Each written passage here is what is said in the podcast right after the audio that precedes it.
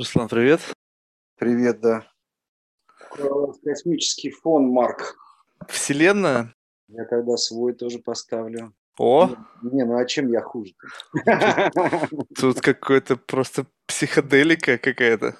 Не психоделика, это как раз Меритера. На самом деле здесь только часть картинки. Но сейчас, если а? я подойду, ага. это такой как бы, ну, планета внутри планеты. А, все понял. Вот, то есть это там снаружи стоят люди, они строят вот эту вот планету внутри планеты. Это как раз э, символ, ну, картинка такая заглавная нашего проекта Меритера. А, все понятно. Ну, здорово. Коллективный внутренний мир. Круто. Давай начнем. Вот расскажи мне как раз-таки вот об этом во всем. Очень интересно звучит. Представься в двух словах, кто ты, чем ты занимаешься, и я готов погрузиться в этот удивительный мир.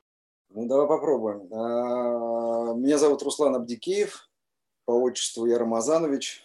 Последние 20 лет занимаюсь э, разными благотворительными, социальными и прочими технологиями, проектами. Ну и я разработчик э, и автор экономики заслуг. И сейчас мы запускаем новую историю, которая называется меритономика. То есть это то, что придет на смену экономике, но под этим мы подробнее поговорим попозже. А, вот. А, и там я с коллективом соавторов, а, вот мы организовали think tank такой, который сейчас будем выводить на международный уровень. Вот. Соответственно, я создатель лаборатории социальных инноваций CloudWatcher. На домене cw.ru можно посмотреть, какие у нас там были достижения, мы много чего хорошего сделали. Смысл этой лаборатории был в том, чтобы, как мы всегда для себя формулировали, ну, мы так тогда это понимали для себя, что вот есть общество потребления, которое возникло у нас как бы позже, на Западе чуть раньше, а, ну, сильно раньше, вот, но а, мы хотели перевести вот такую, мы взяли себе мегазадачу, а, перевести цивилизацию от эпохи потребления к эпохе созидания. И это были какие-то там 2000, начало 2000-х годов, вот. И, соответственно, вот в 2005 году я юридически создал эту лабораторию, и через пару лет ко мне присоедини, присоединился партнер, который э, ну, финансировал эту историю.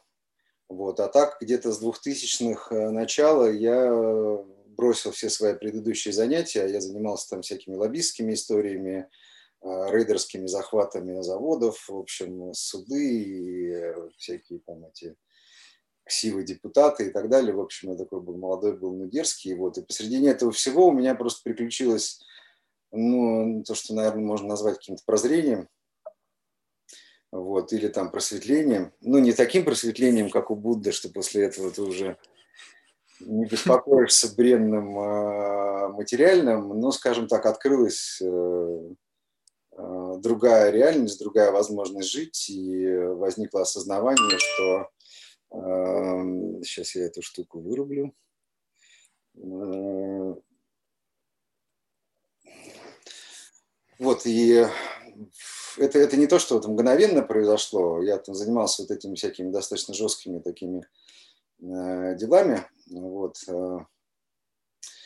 И посреди этого постепенно стало приходить такое вот ощущение, что как бы изначальный мой мотив для жизни, само по себе то, что вот во мне э, с, со, создали родители, окружение, ну, в целом социум, да, что вот надо стремиться к успеху, успех это значит заработать там деньги, успех это значит там, ну, пока я был студентом ГИМО, я два раза закончил ГИМО, Э, сначала экономический факультет, потом э, магистратуру европейского права по европейскому банковскому праву.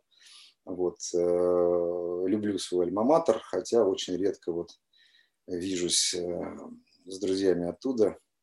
Хотя многие из них сейчас у нас мои однокашники, кто на год старше, там возглавляет там и администрацию президента, там и аппарат, там и много компаний, и всякие вот эти вот. Но я как-то вывалился вот после того, что со мной произошло, это происходило где-то в течение двух лет, так постепенно, а, но очень интенсивно, что проявилась какая-то другая реальность, где я понял, что здесь вот на... Понял не так, как вот интеллектуально понял. А так как в том анекдоте, знаешь, когда этот э, мужик с Будуна просыпается, около зеркала стоит и такой не может вспомнить эту с кухни, ему говорят, Саша, иди есть. Он говорит, Саша.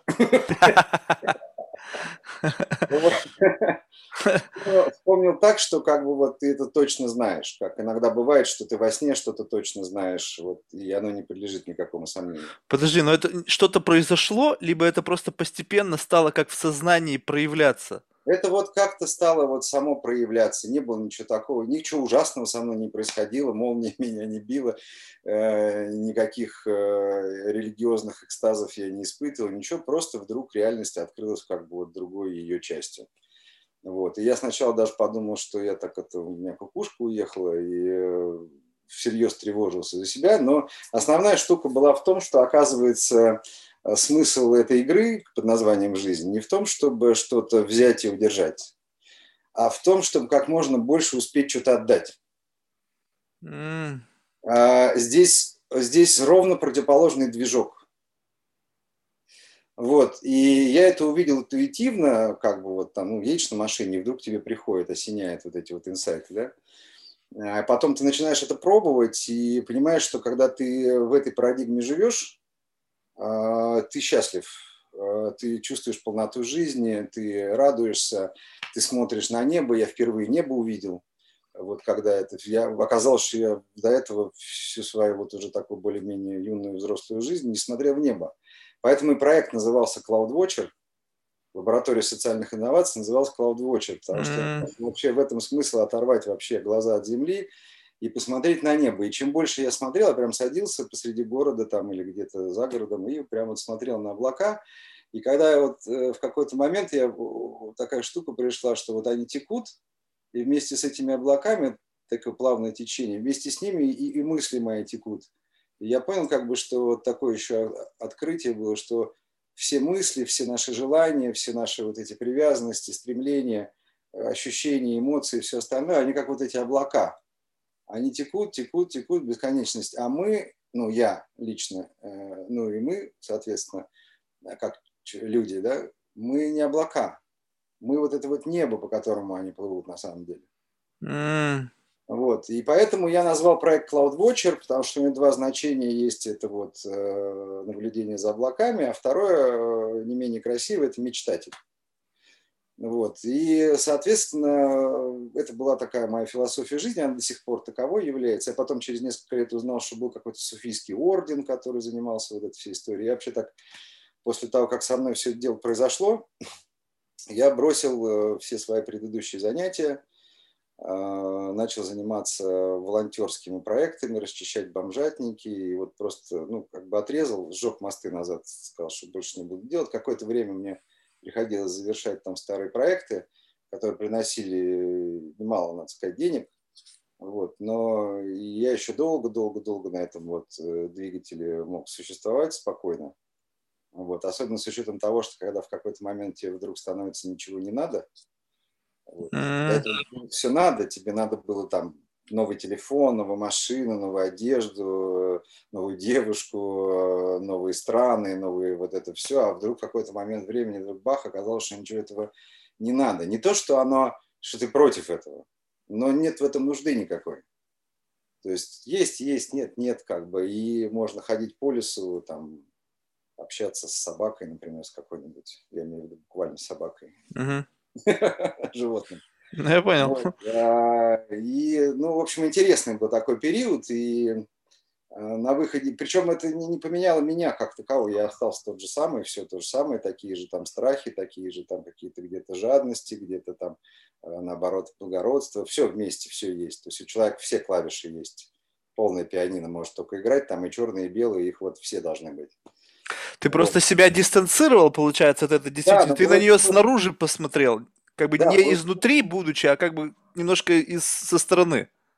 Получилось, что это стало видным просто. То есть ну, для... ну а как? Чтобы увидеть, нужно немножко как бы вот себя из этого, этой реальности немножко как бы отодвинуть. И ну, тогда видимо, ты получается, да. что видишь картину целиком. Ну, видимо, да. Я просто, мне трудно это передать, потому что это трудно передать словами. Просто ты, вот, ты в таком состоянии сознания находишься, в котором это все видно. То есть ты специально ни от чего не дистанцируешься, наоборот становишься очень близким ко всему. Ты как будто бы этого... Мы, мы всегда наоборот стремимся к тому, чтобы отдалиться. Вообще вся, вся парадигма э, человеческого существования вот до сих пор, и с этим связан в том числе и кризис капитализма, о котором мы будем говорить, а, что человек в своем представлении о мире а, зашел в такую очень хитрую ловушку. А, ну, нас готовят к тому, что нужен, должен быть успех, для успеха нужны деньги, там, да-да-да, и поехали, да.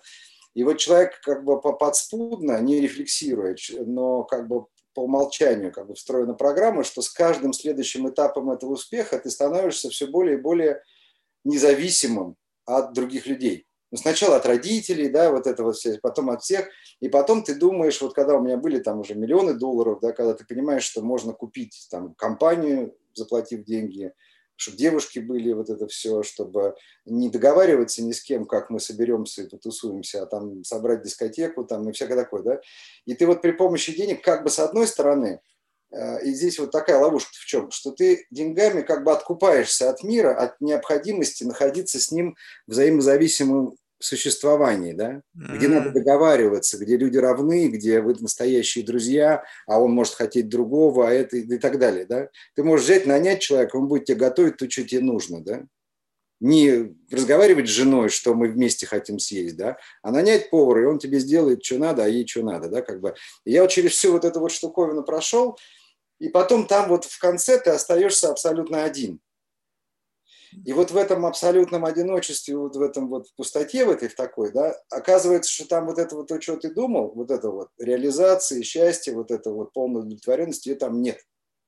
И это первый момент. А второй, что ты обнаруживаешь там, что в этот момент, когда у тебя большая инфраструктура и все остальное, что ты на самом деле еще больше зависим, но теперь не только вот от э, своих там близких людей, а вообще от всех от твоих поставщиков, от там налоговой полиции, от, всей, вот, от всех вот этих вот, от всех. И ты понимаешь, что ты пытался вырваться из этой зависимости, чтобы стать абсолютно свободным, особенно у нас, вот, которые прожили 90-е, это было, я не знаю, в мире где-то вообще такое э, есть или нет такой вот э, такой слой людей, которые хватанули настоящей свободы, когда полная анархия, ничего нет, э, никаких ни ни доктрин, ни, ни, ни морали, ничего, все, вот полная свобода. И когда ты это вот один раз почувствовал, то это отпустить уже нельзя.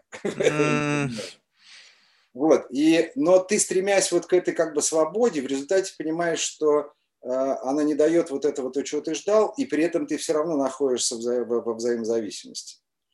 И вот когда я стал изучать, э, что со мной произошло, ездил по разным там монастырям сначала по нашим, там, Э, что, ну, понять, что это у меня кукушка улетела, и мне надо лечиться, или это реальный какой-то духовный опыт. Я просто никогда в жизни ничего, ничем таким не занимался и ничего про это не знал.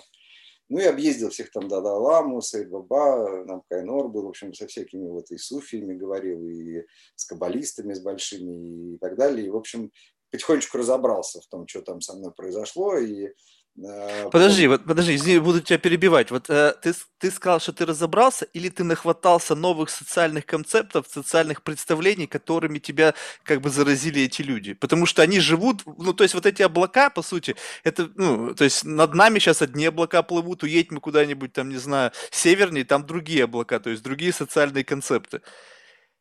Ну, на самом деле это не совсем так. То есть э, в подавляющем большинстве случаев это действительно так. В зависимости от того, насколько твое сознание готово воспринимать э, эм, абстрактное и э, не, не, не, не, не, не логичное, на первый взгляд, не интеллектуальное знание. То есть смысл в том, что э, настоящий учитель, настоящий мастер, он дает тебе опыт твоего самостоятельного переживания, инструмент, при помощи которого ты это можешь сознательно в себе открыть. Uh-huh, uh-huh. Всякие балаболы, которые стригут на этом деньги, они рассказывают тебе о том, что они тебя приведут там, к счастью, к просветлению, к успеху, еще к чему-то. Вот этим всем людям верить нельзя, это все шарлатаны. Ну, прям однозначно все. Но у них тоже есть своя социальная функция и своя духовная миссия. Через это все равно все проходят, и все на своих местах, здесь вообще ничего неправильного нет. И оно все нужно для определенной задачи, для того, чтобы человек смог узнать себя. Э, и это единственное наше здесь э, задание, задача, возможность, миссия, как угодно это называют. Вот. Это единственное, чем здесь стоит вообще заниматься.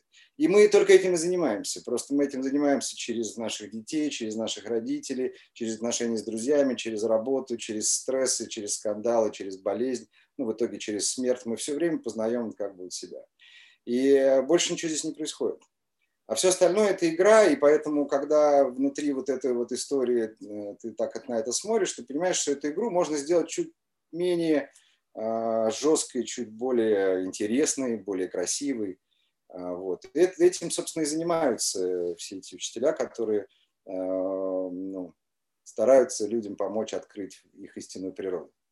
Вот. Поэтому тут, тут как бы открыл ли я свою истинную природу, да, но это, это, это, не, это не такая штука, как бы вот у людей есть иллюзорное представление о том, что ты вот как бы что-то такое просветление, как будто это такая штука, что ты вот просветлел, и после этого каждый человек переживает э, в течение жизни как минимум несколько опытов просветления.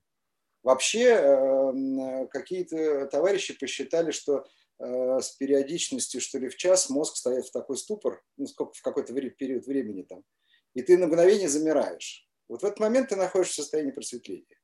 Mm. Просветление – это такая достаточно дешевая штука, в смысле того, что ты когда влюбился, ты испытываешь это просветление. Когда ты просыпаешься, еще не проснулся. Там, это много раз происходит. Когда испугался. Вот. И поэтому задача заключается в том, почему метод, чтобы сделать это своим, своим естественным состоянием, притренировать как бы это, что ли, сделать это естественным состоянием своей жизни, а не просто что-то увидеть. Ну ладно, мы же не об этом сегодня, правда? Не, ну тут на самом деле очень интересно, потому что, по сути, получается, а, вот ты сказал, что тебе дают определенный набор инструментов, за счет которых, как бы используя которые, ты начинаешь видеть вещи, которые раньше тебе не открывались.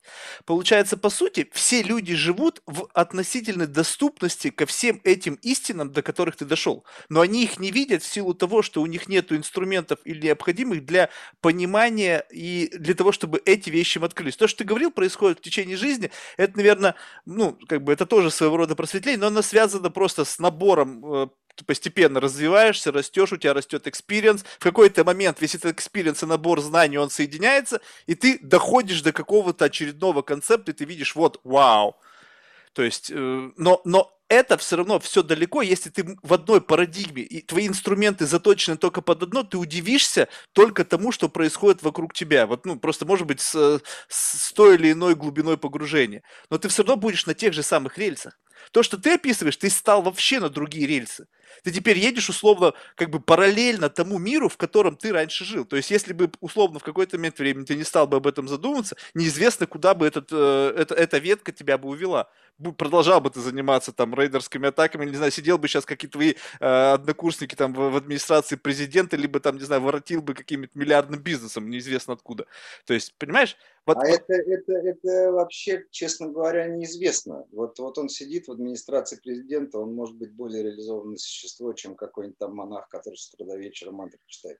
Это такая штука. Я, я к чему? Что тут правильная вещь ты сказал, что есть концепция. Мы живем, наш мир, вот этот относительной реальности, в котором мы пребываем все время, он, он концептуальный мир. То, о чем мы сейчас чуть-чуть затронули, он вне идеи концепции. Это прямое переживание. Там ум молчит. Ну, в смысле, он что-то там такое говорит, но ты переживаешь его просто как часть своего состояния. Ну, я бы сейчас не хотел бы в эту тему идти, потому что, а, я не духовный учитель, б, я обычный практикующий, как э, сотни тысяч, может, миллионы людей на планете, которые стремятся постичь истину. И это самое главное право, которое есть у человека на их самая главная свобода, это на самостоятельный поиск истины. Кто-то находит его через христианство, кто-то через мусульманство, кто-то через более сущностные практики, как там исихазм, суфизм и так далее. Все зависит от э, того, как, грубо говоря, сконфигурирован человек вот в этой жизни. А дальше нет такого, что вот этот, который дзен практикует, что он как будто бы быстрее просветлеет, чем тот, который э, в храме вот молится с утра. Нет такого. Это, это все оно прямо здесь, и как, как известно сейчас. Поэтому я про это, я, я на самом деле, когда со мной все это приключилось, мне захотелось тут же со всеми этим поделиться. И первая, первая версия проекта у меня была такая, что сейчас вот мы тут все соберемся, и надо же просто понять, уже показать, и все будет вот э, ништяк. Вот мне казалось, что вот это вот так. Потом я понял, что вообще это не моя задача. И Э, и, и есть наша жизнь вот как бы в этой реальности, где надо, где есть тело, где есть там надо жить, где надо приносить какую-то пользу. И есть возможность в этом. Потому что с отдаванием тем это же правильно, почему называется экономика заслуг или меритономика, а, потому что мерит это заслуга то же самое, да? потому что это то, что происходит а, в момент того, когда ты отдаешь.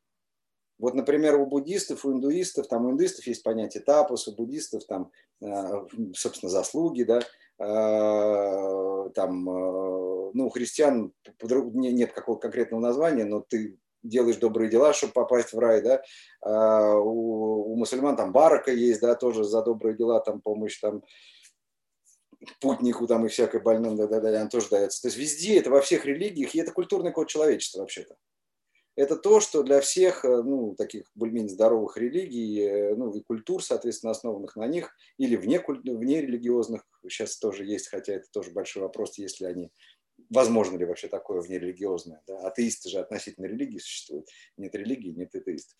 Вот. Но э, смысл в том, что э, вот сам по себе вот этот акт отдавания, он вот э, в индобуддийской культуре просчитан, то есть он тебе генерирует некую такую кармическую, вот эта карма из этого формируется. То есть в каком-то смысле то, что я делаю, ну, вернее, в прямом смысле то, что я делаю, я там Далай Лама разговаривал, меня благословил Напкай Норбу, я просто пошел к людям, которые там, ну, пишут про это, знают про это, имеют прямое переживание этого, да, э, спросил, вот то, что я делаю, это не, как бы, меня не глюкануло, как бы, это, это правда так? Они говорят, да. То есть смысл в чем? Что когда ты кому-то что-то делаешь хорошее, вот это вот, важно еще, что ты бескорыстно делаешь. Uh-huh. Вот, и там есть разный уровень, как бы разная тонкость этих заслуг, да, а, вот, то ты как бы обретаешь вот эти заслуги. И когда ты, вот если у них же там перерождение, история у буддистов, там, и ты рождаешься, например, в хорошей семье, с ручками, с ножками, глаза у тебя на месте, способность понимать, Э, встречать нужных людей, учителей, э, встречать интересные там э, события, проекты и все остальное. За все за это ты платишь вот этим воскармического счета, вот этими заслугами. За все. А получаешь ты, когда ты отдаешь что-то кому-то, помогаешь ближнему. В общем. И смысл там очень простой, ну, с виду простой механизм, там гораздо сложнее штука, такая книга на 500-700 страниц. Вот, там не просто все это устроено, но я взял этот принцип оттуда, в этом смысле я ничего не придумываю. Я просто взял этот принцип э, и э, переложил его на социальную реальность. Поэтому все, что происходит, вот, э, проверив сначала, что это работает, да, ну, в моей личной жизни, я переложил это на какие-то проектные уже штуки. И когда вот мы создали лабораторию социальных инноваций, меня уже так попустило на тему того, что я гуру, там были всякие эти шизоидные мысли по поводу того, что а, а не, не, не вещать ли мне тут на все человечество, там спасать, вот это, ну, всякое вот это вот. Все, кто э, как-то вот маковкой трогает другую реальность, у них тут же разрастается гордыня, и они думают, что сейчас вот я лучше всех все знаю, сейчас я побегу и всех спасу. Это глупость, она проходит, это нормально в этот момент с людьми разговаривать практически невозможно, потому что как они все знают. Но он и правда видит. Он просто не понимает, что то, что он видит, никакого отношения к нему как к личности не имеет. Оно просто есть без него. И все и так все знают, и это тысячелетиями происходит, и сейчас тебя попустят, и ты встретишь тысячи людей, которые уже давно это все прошли, но тебе в этот момент, когда ты открыл, тебе кажется, блин, они все живут как животные, их надо срочно, блин, по -по... вот. А потом ты встречаешься с одним, со вторым, и говорит, да мы знаем, это все неинтересно. Ты думаешь, вот он какой дурак. Он думает, что он знает, понимаешь, да? И вот в этой фигне крутишься. Ну вот. А, вот. все понял. Да, и, и вот они друг на друга смотрят, и все друг друга дураками как бы считают. Очень распространенная история в духовной тусовке. Вот. Но особенно поначалу. Потом, когда как бы спесь спадает, и ты понимаешь, что для того, чтобы вот крупиться вот этого вот э, качества вот этого собственного сознания, наработать ее, это надо пахать годами. И это очень серьезная там и внутренняя дисциплина должна быть, и качество нужно развивать, и, в общем, много чего это такая. Жить от этого становится, честно говоря, сложнее. Не легче нифига. Слушай, ну вот ты сказал, я на себе это прочувствовал. А как ты это прочувствовал? То есть ты просто стал заниматься благотворительностью и ощутил да. что-то? Да, я вот ощутил следующее. У меня просто такой опыт был, что, собственно, который лег в основу проекта. А, я в момент вот этих вот инсайтов мне пришла такая штука, как бы, это как бы бах, вспышка такая, что каждый человек, который попадается мне в жизни, вот каждый, которого я встречаю, значит, у меня что-то есть, как мой э, плохо говорящий по-русски немец э, друг говорил, егоное. Что у меня что-то есть, что-то, что на самом деле его. А, может быть улыбка, может быть зажигалка, может быть контакт, может быть новая информация, может быть что-то поддержать человека, помочь ему развивать. И я вот через эту штуку жил, и как бы каждый, кто мне встречался, там, если я на такси ездил, хотя я с водителем ездил, ну, там иногда на такси ездил, или там с людьми где-то, на дискотеках, ресторанах, неважно где, с официантами и так далее, они вдруг люди все стали одинаковые, вот как бы, э, не, не, вот все вот эти иерархии, все исчезло даже родители, не родители, все исчезло. Просто есть человек и все. Вот. И когда так живешь, вдруг, вот когда ты, как бы я так для себя сформулирую, что когда ты занимаешься всем миром, мир занимается тобой. У тебя все есть. Все само происходит. Ты лежишь там в бассейне, один позвонил, мне это надо, другой говорит, а я могу это отдать, ты заработал 100 тысяч долларов, не вылежаешь в джакузи, это, это, это реальный пример, как бы, да, кому-то там нужна была встреча с каким-то там большим чиновником, что-то такое, консалтинг там всякое такое, тогда это консалтинг называлось.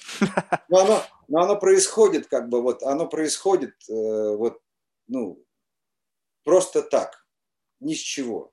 И ты понимаешь, что, блин, реально это работает, что когда ты занимаешься всем миром, мир занимается тобой. Как только ты занимаешься собой в этом смысле, ну, ты занимаешься собой, все. Mm.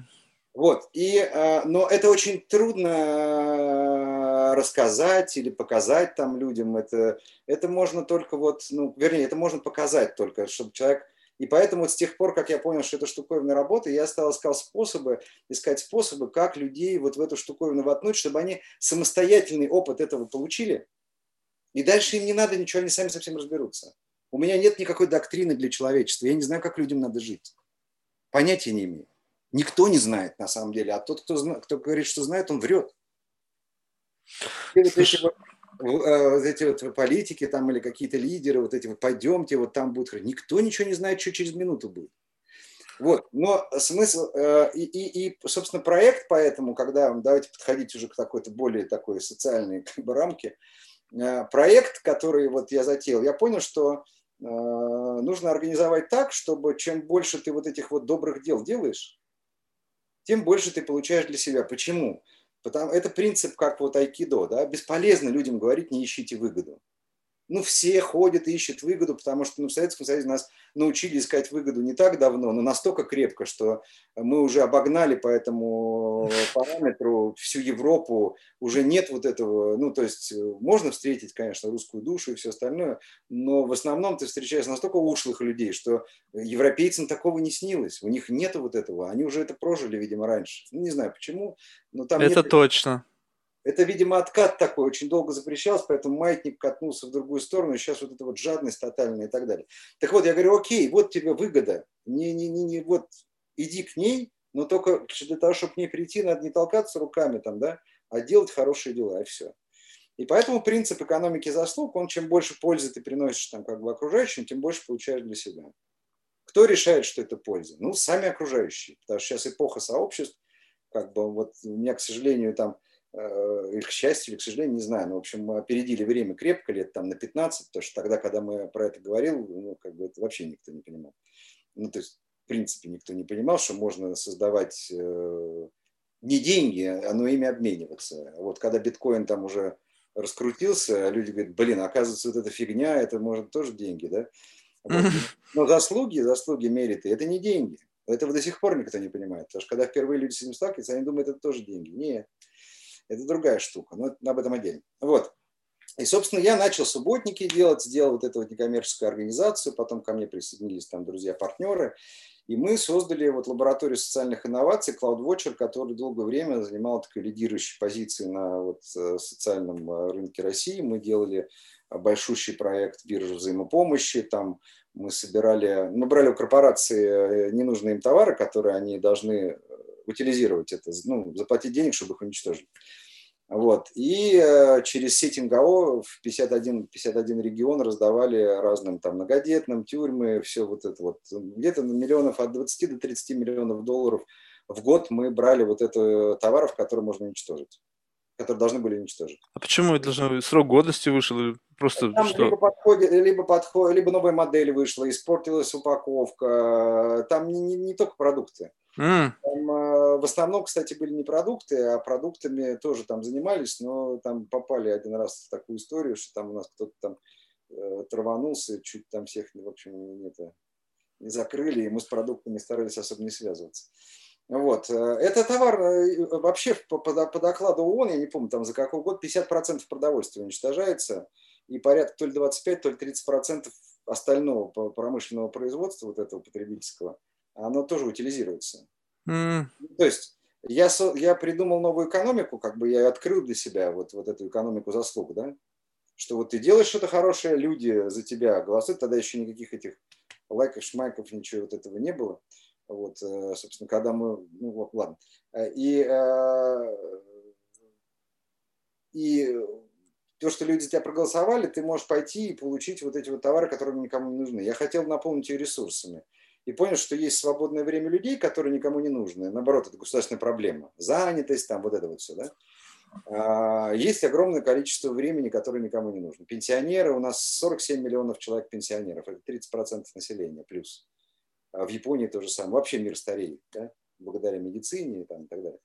А вот, а это же, ну, как бы люди, они могут э, приносить пользу, они хотят приносить пользу. Вообще их возраст доживания тем больше, чем в среднем, ну, по статистике, чем э, больше человек востребован.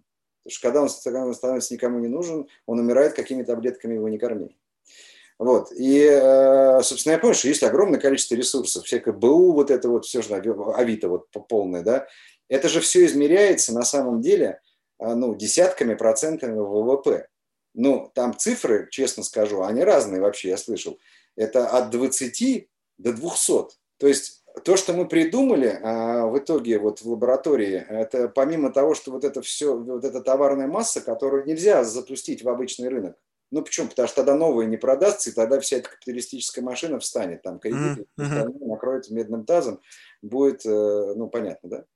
Вот. А мы можем запустить это в ту сферу, которые не пойдут в магазин. Те же самые малоимущие, пенсионеры там и так далее, да? А их-то у нас, пардон, 51% населения, это полстраны. А в мире?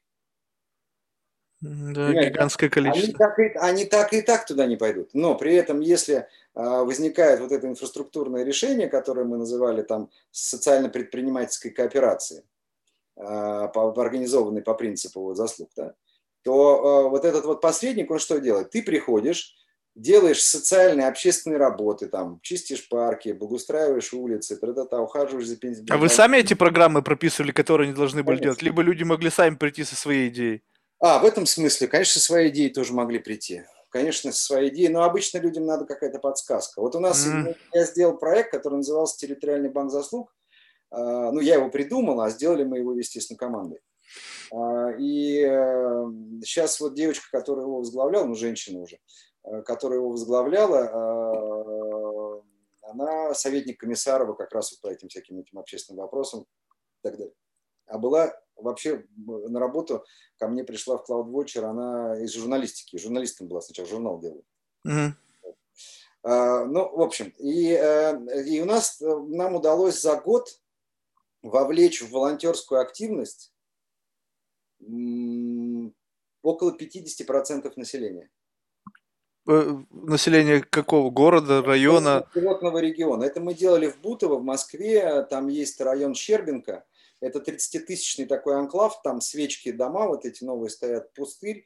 а, Этот, как его, пруд такой, озеро или пруд. И на другой стороне небольшой частный сектор.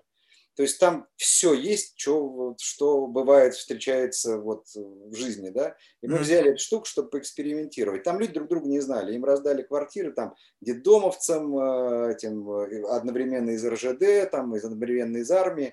Ну, то есть людям дали квартиры, построили эти свечки в поле, и там ничего нет. Там чуть-чуть этих магазинов, э, периодически там стрельба была, инкассаторов, машину какую-то брали. Ну, в общем, а детдомовцы это же такая отдельная штука, что как бы там с ними трагичная на самом деле ситуация, потому что там 92 или 98 процентов в итоге оказываются в криминальной среде и в тюрьмах. а им квартиры, тем, кому дали, квартиры дают, потому что некоторым не достается даже квартиры, положенные по закону.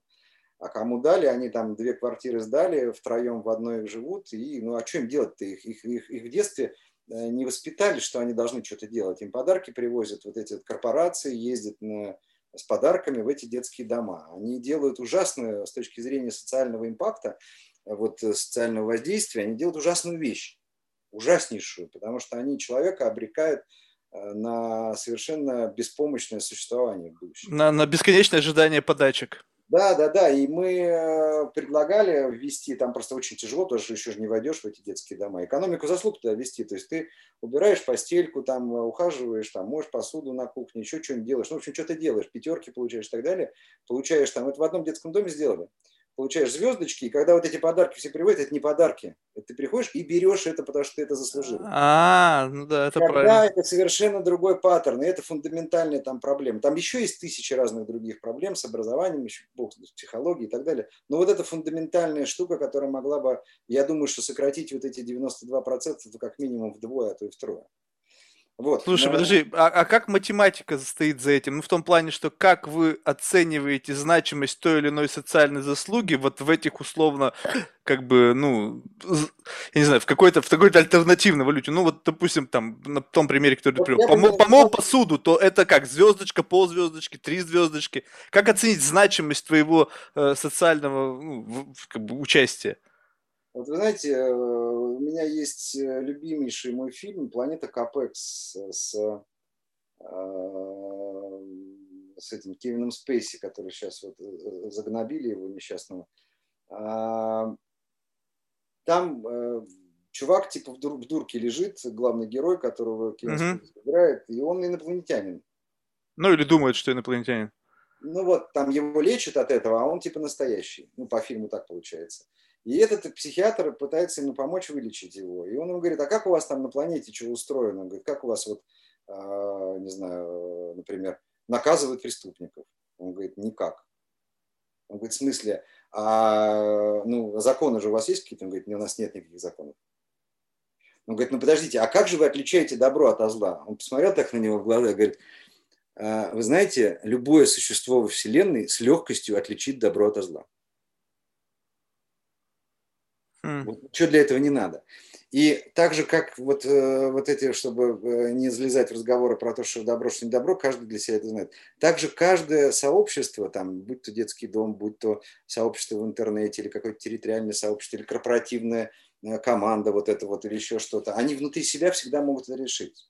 То есть мы создали сейчас софт, ну вот мои коллеги, они сделали в России компанию, они создали такую софтину, которая через боты подключается к чату, и э, вот в этой, на этой платформе может быть бесконечное число сообществ, внутри которого они экспериментальным путем начисляют друг другу вот эти вот мерит и приходят к какой-то оптимальной для себя модели.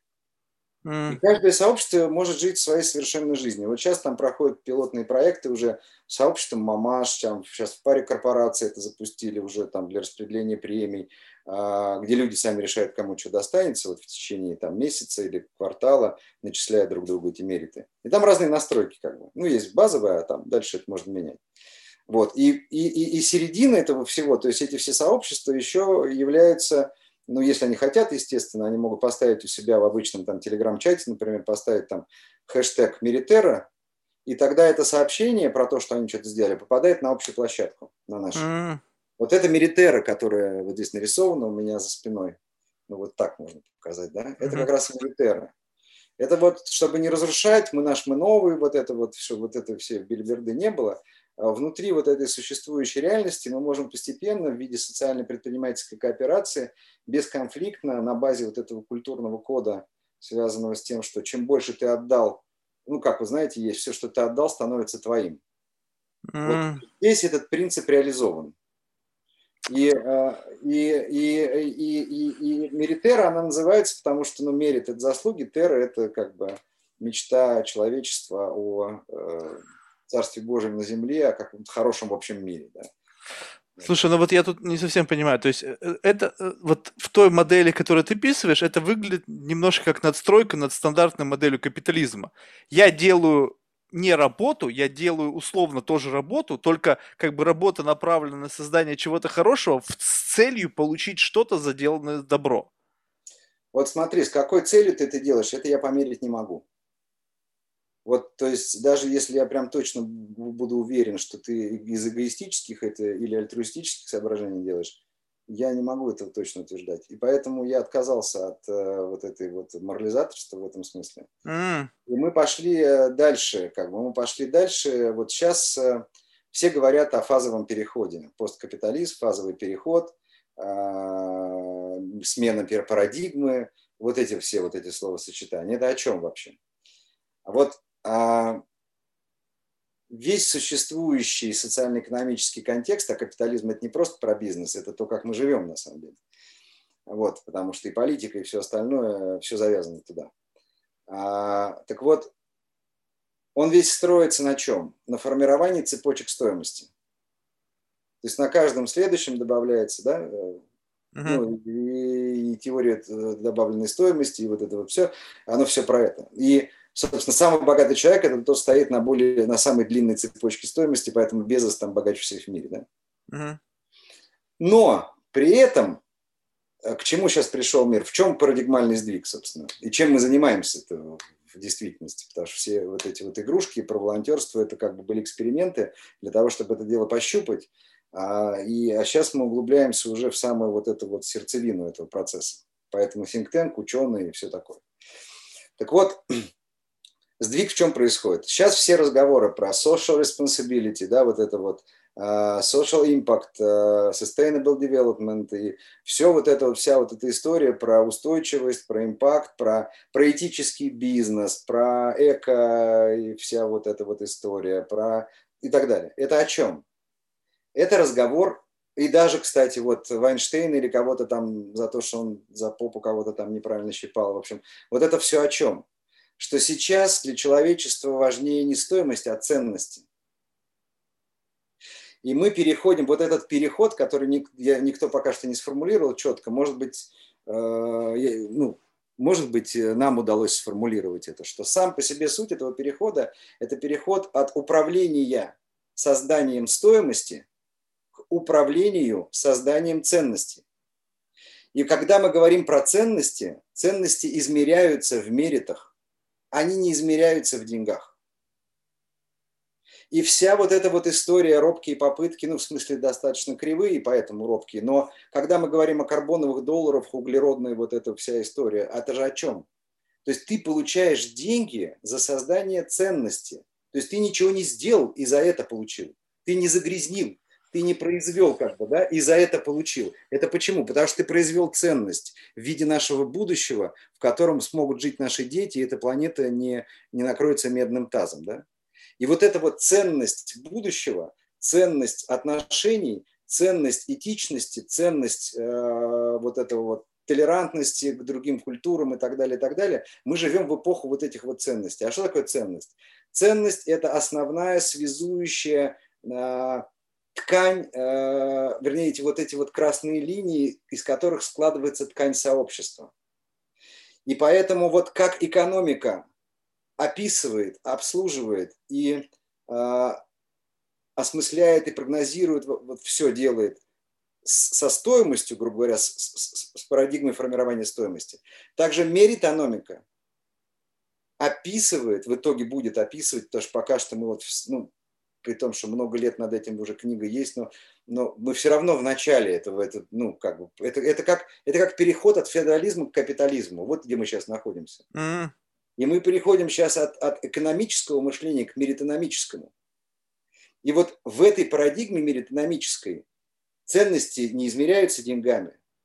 То есть эта штука, она в себя вмещает всю экономическую инфраструктуру, но сама по себе является над системой, большей мерностью модели. Это как, знаете, вот, например, есть э, там треугольничек и кружочек, все время привожу для того, чтобы директория в сознании возникла верная. Вот треугольничек – это все, что связано с эгоистичным, с успехом, с бизнесом, с прибылью и так далее. Да? Кружочек – это все, что связано с общественной пользой, ну, потому что во все стороны направлено да, и так далее. А социальное, вот это все, импакт, вот это все, вот, вот это кружочек. Когда мы их умножаем один на другой, то есть в, в, в этой системе измерения, вот на этом уровне развития, то, что известно любому физику и математику, хорошему, ну, приличному хотя бы, да, что любой парадокс, который возник на этом уровне системы, он здесь решения не имеет. Он решение имеет в надсистеме. И он там решается не путем компромисса, а тем, что в этой надсистеме этот парадокс, этот конфликт, он исчезает там. Его там нет. И поэтому в экономике заслуг нет парадокса между тем, чтобы быть богатым и быть полезным, хорошим. Здесь чем больше пользы ты приносишь, тем более ты успешный. Это, это надсистемная характеристика относительно нашего сегодняшнего дня. И меритономика – это надсистемная относительно существующего дня э, дисциплина и надсистемное ну, как бы вот, э, состояние общества. И здесь возникает самый главный вопрос. А, поскольку, поскольку ценности, да, то а, а, формирование ценностей и управление как бы ценностями а, – это штука, которая не может происходить патерналистически, иерархично. Отсюда этот блокчейн, отсюда все вот эти вот комьюнити, отсюда все эти DAO, децентрализованные системы, э, ну и так далее, да? Бирюзовые корпорации. И вот это, это все вот про это. Это все уже реалии нашего сегодняшнего дня, новые реальности которая меритономическая реальность. Мерит, который ты получил э, за то, что ты, например, не загрязнил окружающую среду, или там использовал правильные материалы, или там правильно э, обходишься с рабочей силой там в Азии, или еще что-нибудь такое, да. Мерит, который ты получаешь, пока что это не оцифрованная штука, да, но как ты его получаешь ты его капитализируешь, потому что к тебе в магазин приходят и покупают, а к тому, что эксплуатируют детский труд, не покупают. Это уже и так так. Просто что такое меритономика в этом смысле? Это интеллектуальная оптика, через которую эти процессы видны. Mm. И, когда, и когда мы эти взяли, а поскольку, поскольку мы, мы, они становятся видны, то мы их можем э, анализировать, мы можем их оцифровать, и мы можем заставить их работать на общество. То есть это штука, которая оцифрует социальный капитал. Сейчас вот мир, э, мир ищет эм, новые драйверы экономики. Да? Последним был Китай. Вот Китай рос там вот с бешеными темпами, и вот рос, рос, вот сейчас он напух настолько, что дальше уже невозможно с такой скоростью расти, а вся модель построена так, что нужен рост, иначе все это коллапсирует.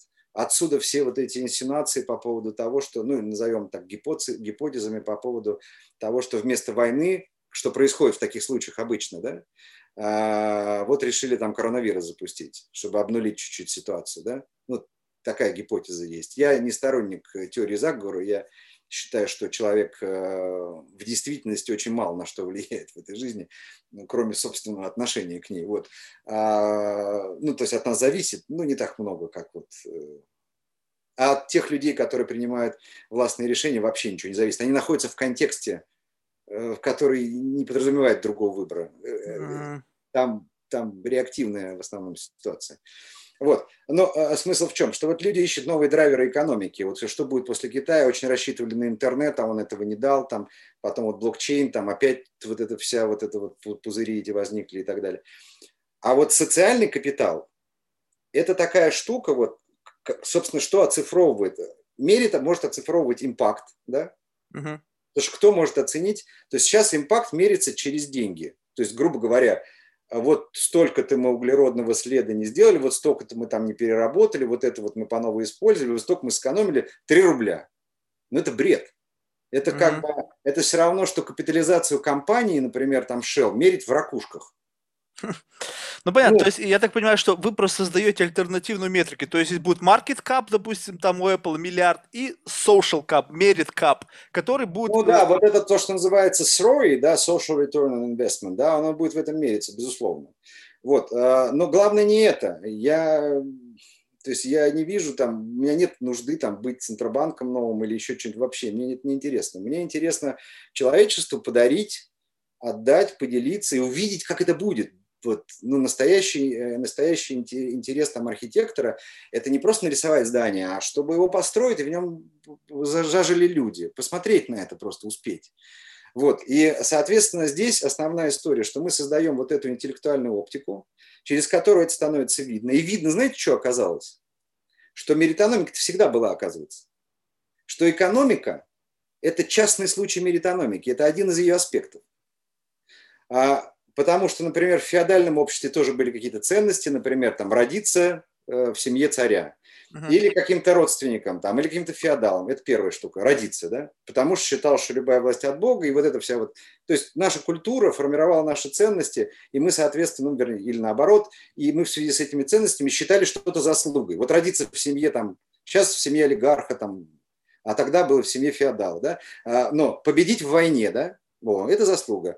Ну и так далее. Какие-то заслуги были. Дальше они там депонировались вниз. Кто-то там картошку выращивал и так далее. И пропорционально тому, что считалось большей заслугой, человек наделялся большими социальными правами, то есть правом принимать решения, влиять на повестку дня и так далее, и экономическими возможностями. Но когда штука не отрефлексирована, не оцифрована и не проявлена, то на каждом этапе этих транзакций возникают искажения, естественно. Да? Ну, теневые все вот эти штуки, как происходит. Да? Потому что когда свет э, зажигается, тараканы разбегаются. То есть тебе не надо э, там ходить везде, надо просто сделать все проявленным. И в этом моя большая надежда на будущее человечества и на цельное человечество, что когда это станет видно, какие наши действия приводят к каким последствиям, то люди станут меньше делать ну, гадости себе э, и друг другу. Слушай, вот тогда очень важный вопрос. Как оценить yes, social yes. impact? Потому что, мне кажется, это очень важный момент. Потому что, условно, market cap – это тоже не, как, это очень субъективная вещь. Да? То есть вот люди решили, инвесторы решили, что компания стоит столько-то. По сути, она может стоить меньше, больше, неизвестно сколько.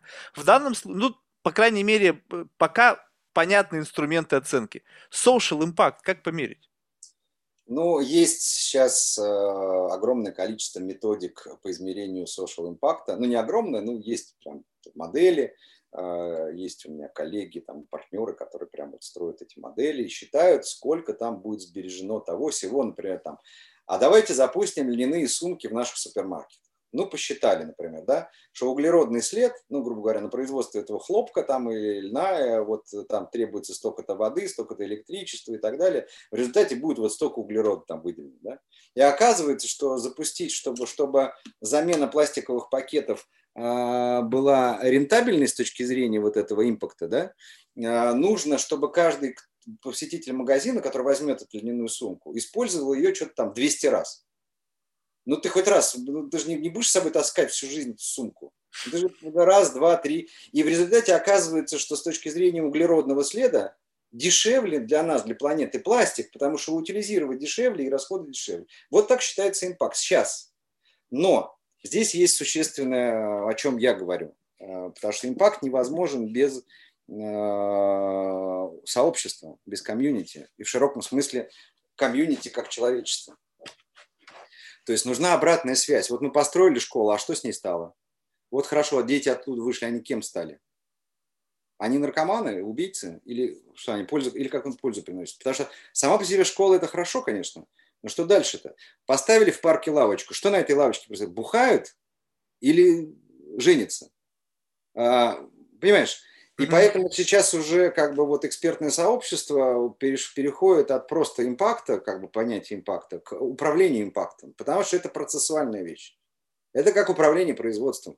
Ты не можешь один раз произвести iPhone, тебе нужно производить их все время и все время новое, и что-то там все время появляется, и то же самое с импактом. Это все время управляемая штуковина, потому что через 2, 3, 5 лет, через 10 шагов может оказаться, что там какие-то негативные последствия, и их надо нивелировать. Это не значит, что не надо делать, надо все делать, просто надо управлять. И вот то, что мы сделали, счетчик вот этого обратной связи от тех, на кого этот импакт направлен, то есть, грубо говоря, местное сообщество, если это на территории, ну или какая-то э, тематическая группа, если это занимается там мамашами, там онлайн, да, или еще кем-то. Вот у нас есть группа мамаш замечательная вообще. До меня доходят слухи, что они там делают, это удивительно вообще. Вот. Но сейчас не об этом. А, так вот, а, надо их спросить, что у них произошло. И когда мы вводим систему учета заслуг, признания заслуг, то мы имеем а, постоянную вот эту вот э, оцифрованную динамическую картину того, что люди считают полезным, что люди считают заслуженным. То есть я должен как-то проголосовать, то есть сделать какое-то да, да, действие, да. лайк поставить, я не знаю, что-то. Да, безусловно. Там Слушай, но это же снижает объективность. А, вот, отлично, что вот вы второй раз, э, мы на ты договорились. Вот ты второй раз говоришь, что про объективность, А, понимаешь, какая... Э, видите ли Юра, помнишь, как в этом фильме? А, никакой объективной реальности не существует. Ну, представь себе, что есть тысяча человек, и все, в принципе, тысячи из них сказали «good», но только 500 нажали на лайк. Соответственно, да. оценка капитала в два раза меньше, чем он как бы должен был бы быть. Да нет такого, как должен был бы быть. Есть только так, как есть. Вот смотри, а... А, вот, вот смотри, вот это все должен быть, это все фантазии. Реальность такова, что когда капитализация компании вот такая, это значит, что такое количество людей это не объективная картина. Все, все, все, я понял, я понял, я, это, я сам это, понял. Это, это, это очень важный принцип. Здесь то же самое. Получается, эти-то люди, получается, проголосовали и сделали какое-то действие, на основании сделанного действия и происходит оценка капитализации. Все да, ну вот такой, скажем так, социальной капитализации. Но mm. здесь очень важный существенный момент, потому что это, это фундаментальная основа меритономики – это интерсубъективное представление о реальности, что каждый индивид, сталкиваясь с тем или иным феноменом, с тем или иным проектом, там, э, не знаю, волонтерским субботником, с песочницей, с корпорацией, с новым айфоном и так далее, вот в момент ее столкновения там возникает вот этот импакт, либо отрицательный, либо положительный, либо нейтральный, да, то есть меня это не тронуло, мне это не важно, или, о, это круто. Вот в этот момент мы научились ловить вот эту вспышку социального капитала вот в этот вот момент. Потому что если я сейчас тебе не поставлю вот этот мерит, не начислю, через три дня я забуду. И от этого, и это вопрос образовательный, просветительский и, э, и навыка просто, да, что когда я не оценил хорошее действие другого человека, я лишил этого социального капитала и его, и себя, и всех нас. Но это это со временем люди как бы Ты мне знаешь, ты мне напомнил э, эпизод из Black Mirror. Помнишь, когда они там э, с телефонами все ходили да. и за там друг другу делали какие-то постоянные оценки? То есть э, по, улыбнулся, там был, был со мной nice, на тебе там плюс балл, там не был со мной nice, минус балл. То есть вот, да. э, а не, вот, не скатимся вот, ли мы вот в эту историю? Я понятия не имею. Я опять же говорю, я, не, я э, инструмент делаю и интеллектуальную оптику создаю. Что люди с этим сделают, я понятия не имею. Потому что при помощи mm. экономики можно построить феодальное государство, полностью прозрачное, где все знают, у нас есть царь, он принимает все решения, но все с этим согласны и нормально. Можно построить э, демократию, э, ну вот это все, что, что есть, это же никакие не демократии, ну, грубо говоря, демократизированное там какое-то государство, да, можно такое построить. Можно построить настоящую меритократию. Что с этим сделают люди, я понятия не имею. Скорее всего, я удивлюсь. Скорее всего, ну, как я пессимист, честно говоря, по жизни, а, несмотря на весь мой оптимизм, а, я думаю, что ну, сначала сделают, как обычно, ядерную бомбу. В общем, сначала что-то должны себе там покалечить. Это неизбежно, на мой взгляд. Но мы делаем все возможное, чтобы этого не было. Поэтому проводим эксперименты, поэтому проводим вот эти все истории и э, запускаем сейчас разные проекты э, для того, чтобы как бы люди увидели бессмысленность вот э, многих, многих действий и через свое собственное представление об эффективности зашли вот в эту вот вот в эту вот модель. А там уже сами принимают решения. Здесь, здесь реальная DAO. Здесь нету вот Виталика Бутерина, который может этот эфир вырубить в какой-то момент. Да? Здесь этого нет. Здесь только люди сами решают, они могут ее перенастроить, перевертеть, как угодно сделать, ценности поменять, потом это добавить. Это динамическая штука. В этом и смысл этой истории, что как бы вот когда ты проходишь через осознавание отсутствия объективной реальности – что наши представления, они где-то скрещиваются, и тогда возникает вот эта интерсубъективная оценка, например, капитализации компании, или интерсубъективная оценка как культурной нормы, что надо, например, э, геев не, не лечить, как бы, да, а надо оставить их в покое, да, а, ну или еще что-то. Это все вот сочетание вот этих вот транзакции, скажем так, социальные. Слушай, ну я это понимаю, но тут вопрос как бы децентрализации-то не идет. Вы же будете единым центром, получается, который будет это все считать. А это уже идет централизация. То есть независимо на какой платформе поставили хэштег, либо где проголосовали, вы как единый вычислительный центр будете визуализировать эти данные. Оптика-то ваша. Здесь вопрос заключается в том, как именно устроена эта штука с э, то, что, что, что ты назвал визуализацией. То есть я думаю, что в какой-то момент, э, просто сейчас это не требуется, для наших текущих задач это не, не но в какой-то момент времени, я думаю, у нас появится партнер типа там какого-нибудь Телеграма, ну, такой команды, или какой-нибудь команды, которая сейчас вот после Телеграма осталась, в этом, э, как они, в Тоне, вот э, там ребята разрабатывали. Я думаю, что будет какая-то очень мощная команда. Я думаю, что вопрос там двух-трех, максимум пяти лет, когда родится реально децентрализованная социальная сеть, в которой не будет никому принадлежать и жить будет по кусочку в каждом айфоне э, или телефоне и так далее. Я думаю, что это вопрос просто времени и технологии. Mm. Вот. И, и в тот момент эта технология, когда вот этот блокчейн дойдет до реального, ну, до реального как бы децентрализации, там должно созреть же еще следующая вещь, что те люди, которые контролируют глобальные процессы, они должны принять это как факт, что это не угроза. То есть вот э, как только, и поэтому, собственно, изначально, естественно, то, что я делал, оно было, а, против там всех властей, против всех политики, против всех этих гадских сволочных корпораций, всей вот этой вот истории. Но по мере того, как я постигал себя и э, это шло в параллельно с постижением того, что на меня свалилось в виде этого проекта, потому что это моя как бы духовная практика. Вот, э, э, я обнаружил, что оно там нет, оно не против никого. Mm-hmm. Вот этим нужны драйверы экономики и так далее. И вот эти вот все, все самые элиты, которых там многие не любят, ну, большинство, я думаю, людей не любят их. Вот кто-то из зависти, кто-то заслуженно, там они многим это заслужили. Но они смогут переобуться, как бы, они смогут научиться и трансформировать, ну, как бы исследования по импакту финансируют Рокфеллеры. Они запустили вообще, этот Рокфеллер фонд запустил всю эту тему с, с импактом. Ну и так далее. А, поэтому э, я просто думаю о, о том, что вот даже с точки зрения, вот эта моделька с точки зрения треугольничка, кружочка, конуса, она и в смысле элита общества тоже работает. Но если элита треугольник, а общество кружочек, то то, что вот в мире экономики, это возникает новое состояние вот, э, отношений между этими двумя, которое проявляет то, что и так есть, взаимозависимое существование здесь мы не можем отделиться друг от друга. Об этом экология, об этом импакт, об этом вся вот эта вот история. Мир гораздо, это то, с чего мы начали, да? Мир гораздо сложнее, и мы здесь, на этом куске глины, которая мчится в космосе с бешеной скоростью, мы здесь одни, ну как бы друг с другом, и мы друг от друга очень крепко зависим. Сейчас вот в одном месте кто-то там, э, как мой друг пошутил, э, грубо, э, я легче скажу, переспал там с летучей мышью, и полпланеты он стоят на дыбах, да? Вот. Mm-hmm. То есть мы здесь взаимозависимы уже очень. Это просто это всегда так было, просто сейчас это стало проявленным, да, очень крепко. И вот то, что нужно усвоить, что нет смысла отстраиваться от этого там среднего класса, от этого, вот, что выгоднее для достижения целей собственного сохранения собственного лидерства, для достижения целей, которые заложены внутри этого лидерства. Я изучал там историю масонства и, собственно, лозунг «Свобода, равенство и братство» – это масонский вообще лозунг.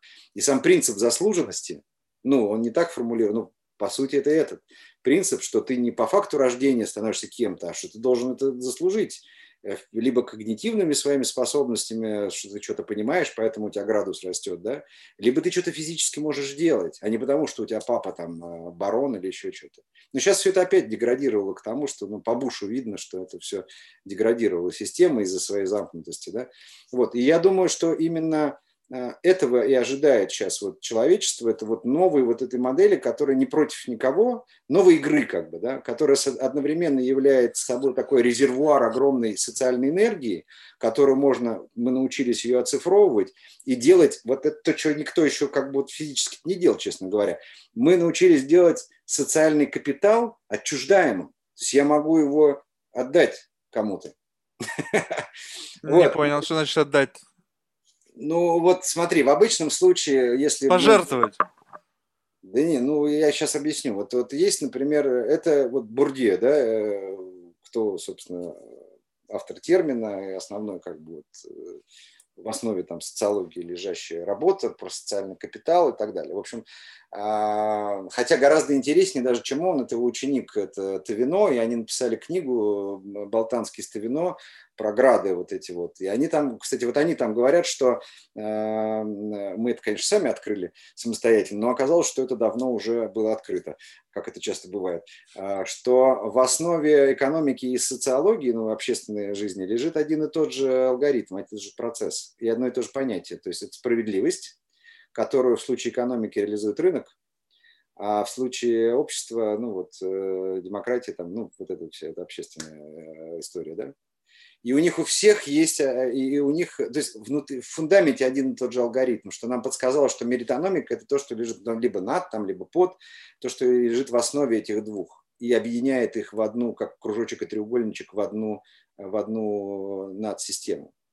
Так вот, смысл в том, что если я, например, являюсь членом масонского сообщества, а, меня там пригласил товарищ, говорит, это наш, его приняли, все. Вот с этого момента я, мой социальный капитал увеличился, потому что я могу обратиться ко всем братьям, и они мне, чем характеризуются, э, социальными связями и доступом, ну, там много характеристик, но одни из, а, и доступом к ресурсам через эти социальные связи.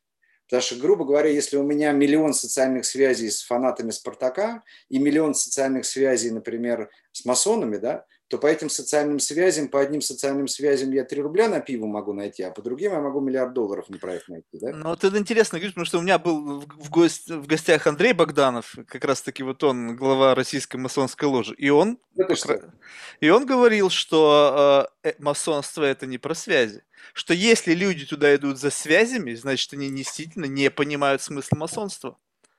Ну, это он правильно говорит. Э, ну, то есть я надеюсь, что человек его уровня знаком с историей масонства не хуже, чем, например, Леонид Мацих, который историком масонства был, и э, он ушел не так давно, гениальный совершенно человек, каббалистом был. Вот, и а, я хорошо понимаю суть масонства.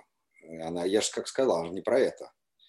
Ты приходишь туда для того, чтобы постичь истину в действительности. И э, в этом смысле а, наши намерения-то они похожи. И это вселяет в меня оптимизм, что а, на базе масонства возникло же еще много всяких структур, там СЕК, СЕРК, ну не на базе, а как бы я имею в виду, они там были первоначальниками этой всей истории, да, из тамплиеров происходя, ну вот эту всю историю сейчас не хочется ковырять, но там и кабала замешана, и ну, это, это безумно интересная штука, и она цивилизационная, она много принесла миру. Почти во всех революциях участвовали масоны, и часть из них они просто делали, ну, как бы создавали.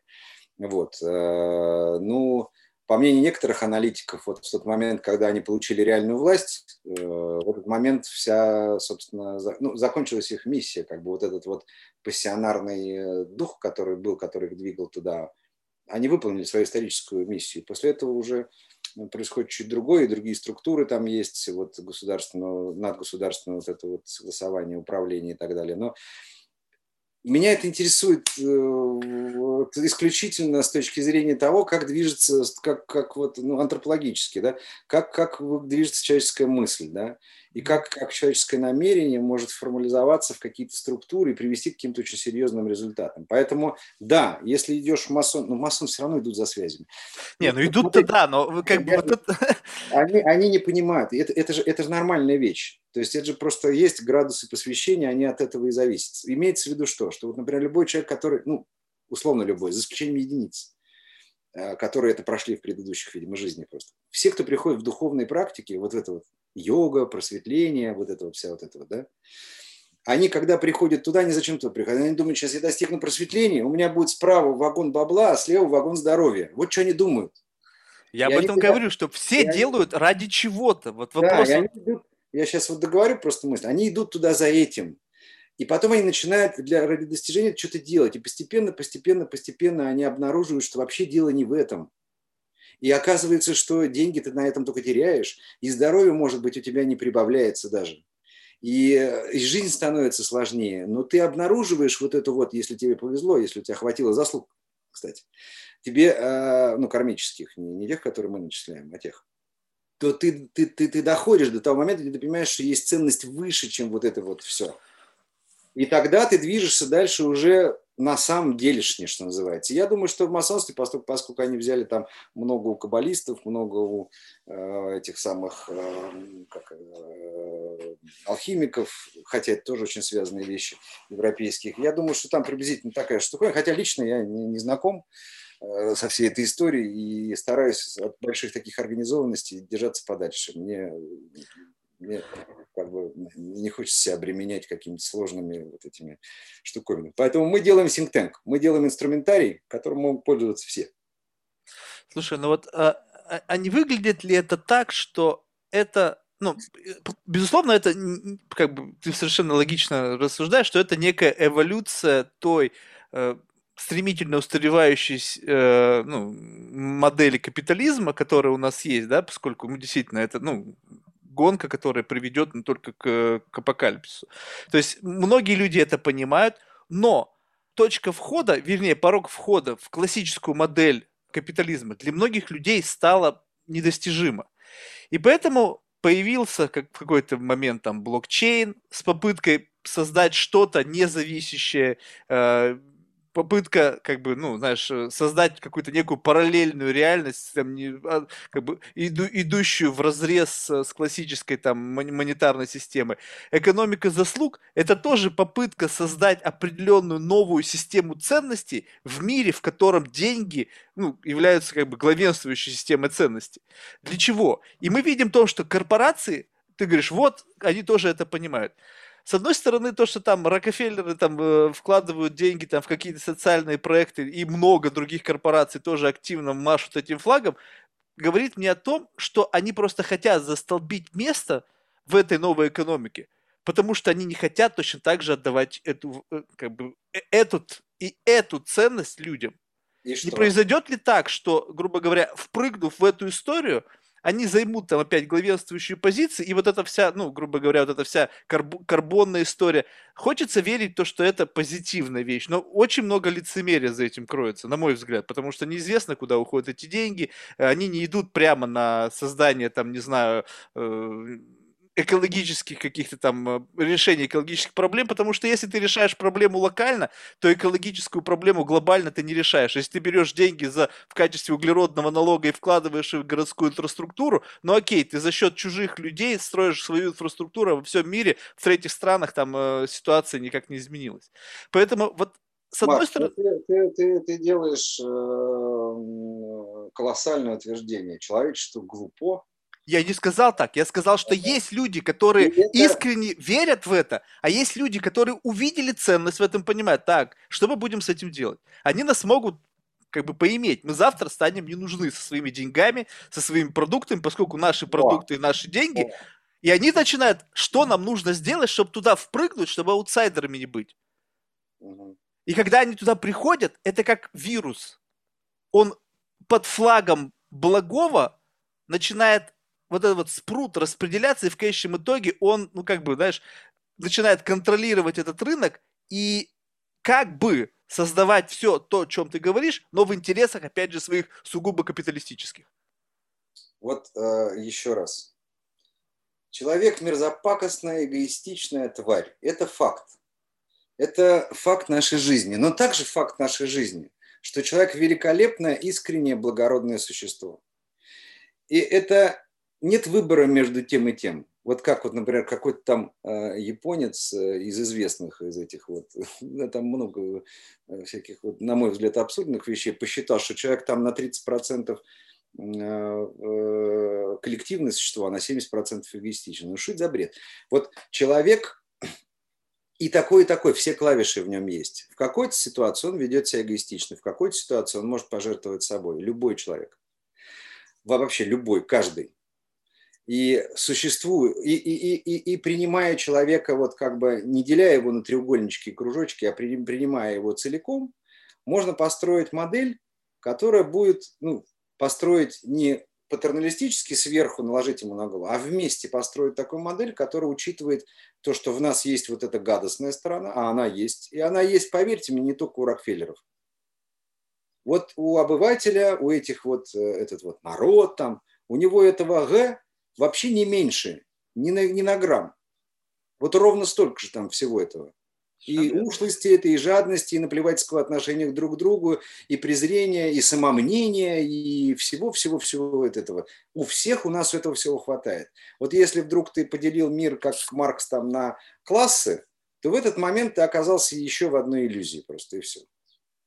Вот э, о, чем, о, чем, о чем я хотел здесь сказать, потому что ты большую тему затронул такую, э, что вот там... Э, я, во-первых, не вижу ничего плохого, что если ответственные, сообразительные люди, которые умудрились, и так и будет-то в любом случае. Ну, кто финансировал революцию в России? Ну, те же самые Рокфеллеры.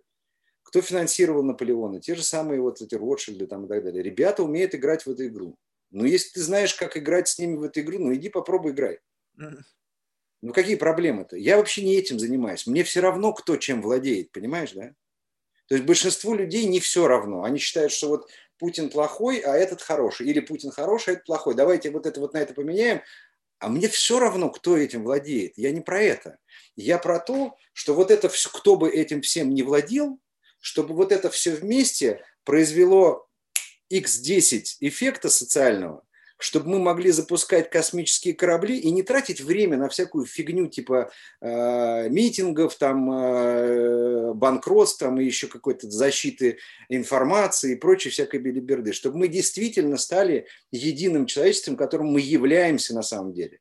И поэтому то, что, то, что этот инструмент, который мы создаем, он возвращает нам надежду, которую мы утеряли за последнее время, на глобальное человечество. Но не в той модели глобализации, которую предложила вот, э, ну, там, в основном демократическая часть вот американской элиты, да, а, а, а в новой модели, в которой, которая сейчас вот уже обсуждается как бы глокализация, да, вот это и есть это и есть инструмент для вот такой вот софт-глобализации, для такой глокализации, это и есть эта меритономика. Вообще без понимания меритономики, без обладания этой интеллектуальной оптикой, ты не сможешь ни инвестировать, ни предпринимать. Ближайшие, это вот 3, 5, 7 лет, ты просто будешь никто потому что ты просто не будешь понимать, что происходит.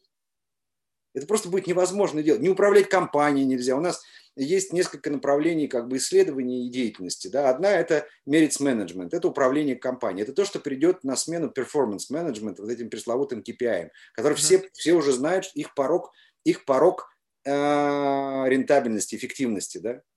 Это не значит, что они плохие. Это значит, что они выполняют свою функцию, и здорово. Также капитализм свою функцию выполняет. И не надо ничего сносить. И мы наш, мы новый построим. Не надо этого всего. Вот с тем, что есть, его можно пересобрать. То, что сейчас... Почему сейчас идет такой период распада, да, такого? Все друг от друга там хотят отсоединиться, еще чем-то. Да, да, это длительный исторический процесс. Потому что будет пересборка. И вот то, чем мы занимаемся, это тем, чтобы эта пересборка была максимально жизнеспособной, потому что мы можем либо, как мне кажется, хотя тут большой вопрос на тему того, существует ли у нас какой-то выбор, но если отойти от философского восприятия этой реальности, то мы либо из этой вот развалившейся на региональные суверенитеты, э, вот эти вот э, все, мы либо пересоберемся снова, и тогда мы сможем жить, ну, грубо говоря, как описано у Стругацких э, в книге «Полдень 21 век», где нас будут интересовать вообще другие задачи. У кого, ну, то есть точно скоро не будет интересовать, у кого какой список Forbes. Это уже никому не интересно, кроме идиотов на самом деле, да? Ну, кто и кому, вот я не знаю, кто там Forbes. Зачем мне, что мне эта информация, для чего она вообще нужна? Ну... Понимаете? Но мне интересно, мне интересно, например, что сделал Билл Гейтс с точки зрения для человечества. Вот он там Microsoft построил, вот он там украл какую-то программу, а здесь он сделал какую-то прививку спорную, а здесь вот... Вот это мне интересно. Мне интересен его импакт. И ему, кстати, неинтересны деньги. И вот этим всем ребятам, про которых вы говорили, им вообще давно не интересны деньги, потому что деньги это, это как бы ничто. Так вот, я сейчас, я сейчас, Марк, прошу прощения, здесь вот я договорю одну вещь. А, то, что, то, что вот э, в чем моя сложность и почему я не занимаюсь идеологиями. То есть я в это сильно, как бы крепко так пер. Да? Вот. Но я понял одну вещь, что человек идеологический, ну, например, посмотрите там на сторонников там, Навального или на сторонников Путина. Они же не способны рационально воспринимать. То есть политическое поле, как только ты в это втыкаешься, ты не можешь э, быть остраненным экспертом, который видит плюсы и минусы с обеих сторон. Ты вынужден, ты должен По-другому ты не можешь. Ты должен отстраивать позиции. Говорить, они дураки, мы умные. Они плохие, мы хорошие. Ты не можешь сказать, они хорошие, а мы неизвестно. Ну, потому что такие правила игры. И поэтому для того, чтобы возникла новая вот эта вот глобальная инфраструктура, нужна другая новая игра, оранжерея, обезопасенная и охраняемая этими же самыми вот этими вот головорезами всех стран, да, от этого вот отрицательного импакта, скажем так, и политики, и всего остального. Она наш шанс на то, чтобы мы могли реализовать там, не знаю, идеалы там христианства, идеалы там а, поклонников э, э, теории величия России, например, идеалов э, масонства тех же. Они, вот если вы залезете внутрь этих идеалов, они более-менее все одинаковые.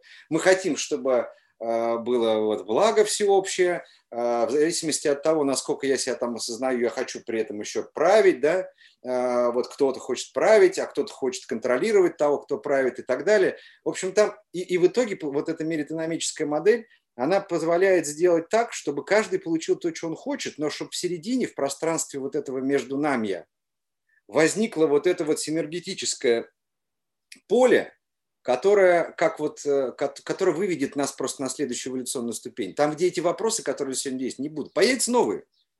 И там наверняка будут конфликты. Это же сансара. Здесь положено страдать. Мы будем страдать как-то по-новому. Потому что без страданий мы не можем понять страдания другого человека, и мы будем эгоистами и так далее. А здесь смысл в том, чтобы постичь себя и избавиться от этого эгоистического вот этого вот мышления. Ну, и это будет, и там наверняка как-то тоже будет какие-то свои проблемы. Да? Но это создает шанс увидеть при жизни. Вот представь себе ты Рокфеллер там, или я не знаю, кто-то там, да, вот я не знаю, Безос. И тебе приходит какой-то там вот чел вот такой в кепке, как я, и говорит, смотри, мы можем сейчас круто сделать, поработать вместе, попахать, и тогда мы сможем при жизни увидеть что-то такое на, вот, на коллективном нашем вот, планетарном уровне, что не можно даже себе представить, что, понимаешь, да? Слушай, ну ты интересно описал. То есть ты предлагаешь ему, вот ты мне напомнил этого чувака, который недавно продал скульптуру за 18 тысяч, которая не существует. То есть как Я можно прийти и объяснить кому-то, что мы же можем сделать что-то, и что это всех удивит, не называя, что это? Так вот э, здесь нет, ну как бы, ну, человеку интуитивно понятно, что это. Когда мы говорим о меритономическом принципе, все понимают. Ну ты же понял, не, я понял. Ну просто ты ну, я сейчас просто пытаюсь, знаешь, перейти, темна немножко втянуть в, в как бы формальную такую среду, когда ты на реальном примере того, как это может быть реализовано, допустим, в рамках корпорации Amazon, где, извини меня, работники э, Смотри, я говорил э, про Amazon. суд, суд в банке, потому что у них до туалета 10 минут идти, а у них э, рабочий перерыв 20 минут. То есть вот, вот тут вот как вот на реальном примере того, хотя бы с точки зрения твоей, как твоего мнения, как может быть это реализовано вот уже сейчас на примере какого-нибудь э, не знаю, корпоративного гиганта, который за счет своей махины, за счет количества людей, которые вовлечено, мог бы уже сейчас сделать что-то хорошее? А, я сначала а, а, комментарий один, потом отвечу на вопрос. Угу. Я говорил про Безоса. Ну, потому Amazon. что я подозреваю, а не про Amazon. Это две большие разницы. Потому что человек, который находится в его состоянии не, не денежном, а в состоянии сознания, с его возможностью, его видением мира и доступом к информации, поверьте мне, его больше деньги уже не интересуют. Потому что если его до сих пор интересуют деньги, он а, обречен. Э, скорее всего, он уже давно деньгами занимается. Более того, сейчас прошу, э, это вот трудно себе представить людям, которым кажется, что а вот то, с чем мы начали, что движение развития идет в сторону увеличения твоего этого капитализации. Но когда ты туда приходишь, оказывается, что дело вообще не в этом, а дело в том, кто ты. И сколько у тебя чего вообще не важно. Вон наших олигархов сколько всего. Они же даже в предбанник не могут прийти, даже к этим масонам. Ну, к российским могут, а к реальным-то не могут. С ними же никто даже не разговаривает ни о чем. Ты хоть футбольные клубы, хоть что делай, ты все равно никто. Даже если ты, пардон, очень высокую должность в правительстве России занимаешь, все равно никто. Вот меня, например, в составе японской делегации возили когда у нас этот был Крым наш и все остальное, я свернул здесь деятельность, потому что понял, что ну, как бы, мне показалось тогда, что как бы здесь уже ничего не получится, потому что ну, другие настроения пошли. И я попробовал, меня пригласили в этот комитет по внешней политике, оборонной внешней политике, вот где Караганов там, и обсуждали, как бы, что будет вот в связи с тем, что Крым взяли, какая может быть новая стратегия. Я им тогда предлагал вот эту про социальную кооперацию и так далее. Мне так сказали, что типа не буду говорить, кто, сказали, что ну это никому не надо там. Вот. И, э, и я как бы подумал, ну не надо, не надо, что. И, вот. и мы поехали в Японию. У меня брат в Японии живет, он представитель президента Татарстана в Японии, там, и ну, уже 20 лет уже там, не в связи с президентом Татарстана, просто уже там давно живет, и помимо этого еще и представитель президента Татарстана.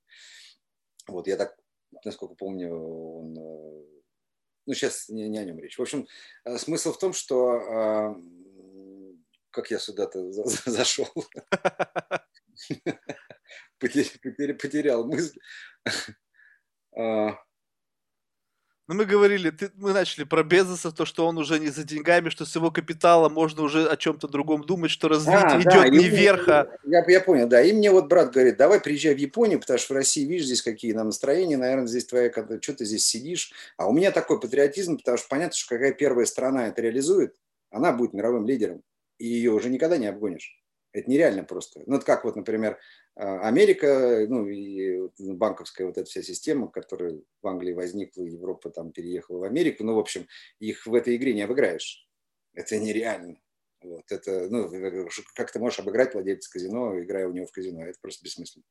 И поэтому та страна или та группа стран, которая запустит вот этот вот меритономический э, проект глобальный, которая будет первыми, она будет в лидирующей позиции. Она не будет рулить как э, феодал, как суверен, который там говорит всем другим, что делать, но она будет в лидирующей позиции, ее тут не сковырнешь.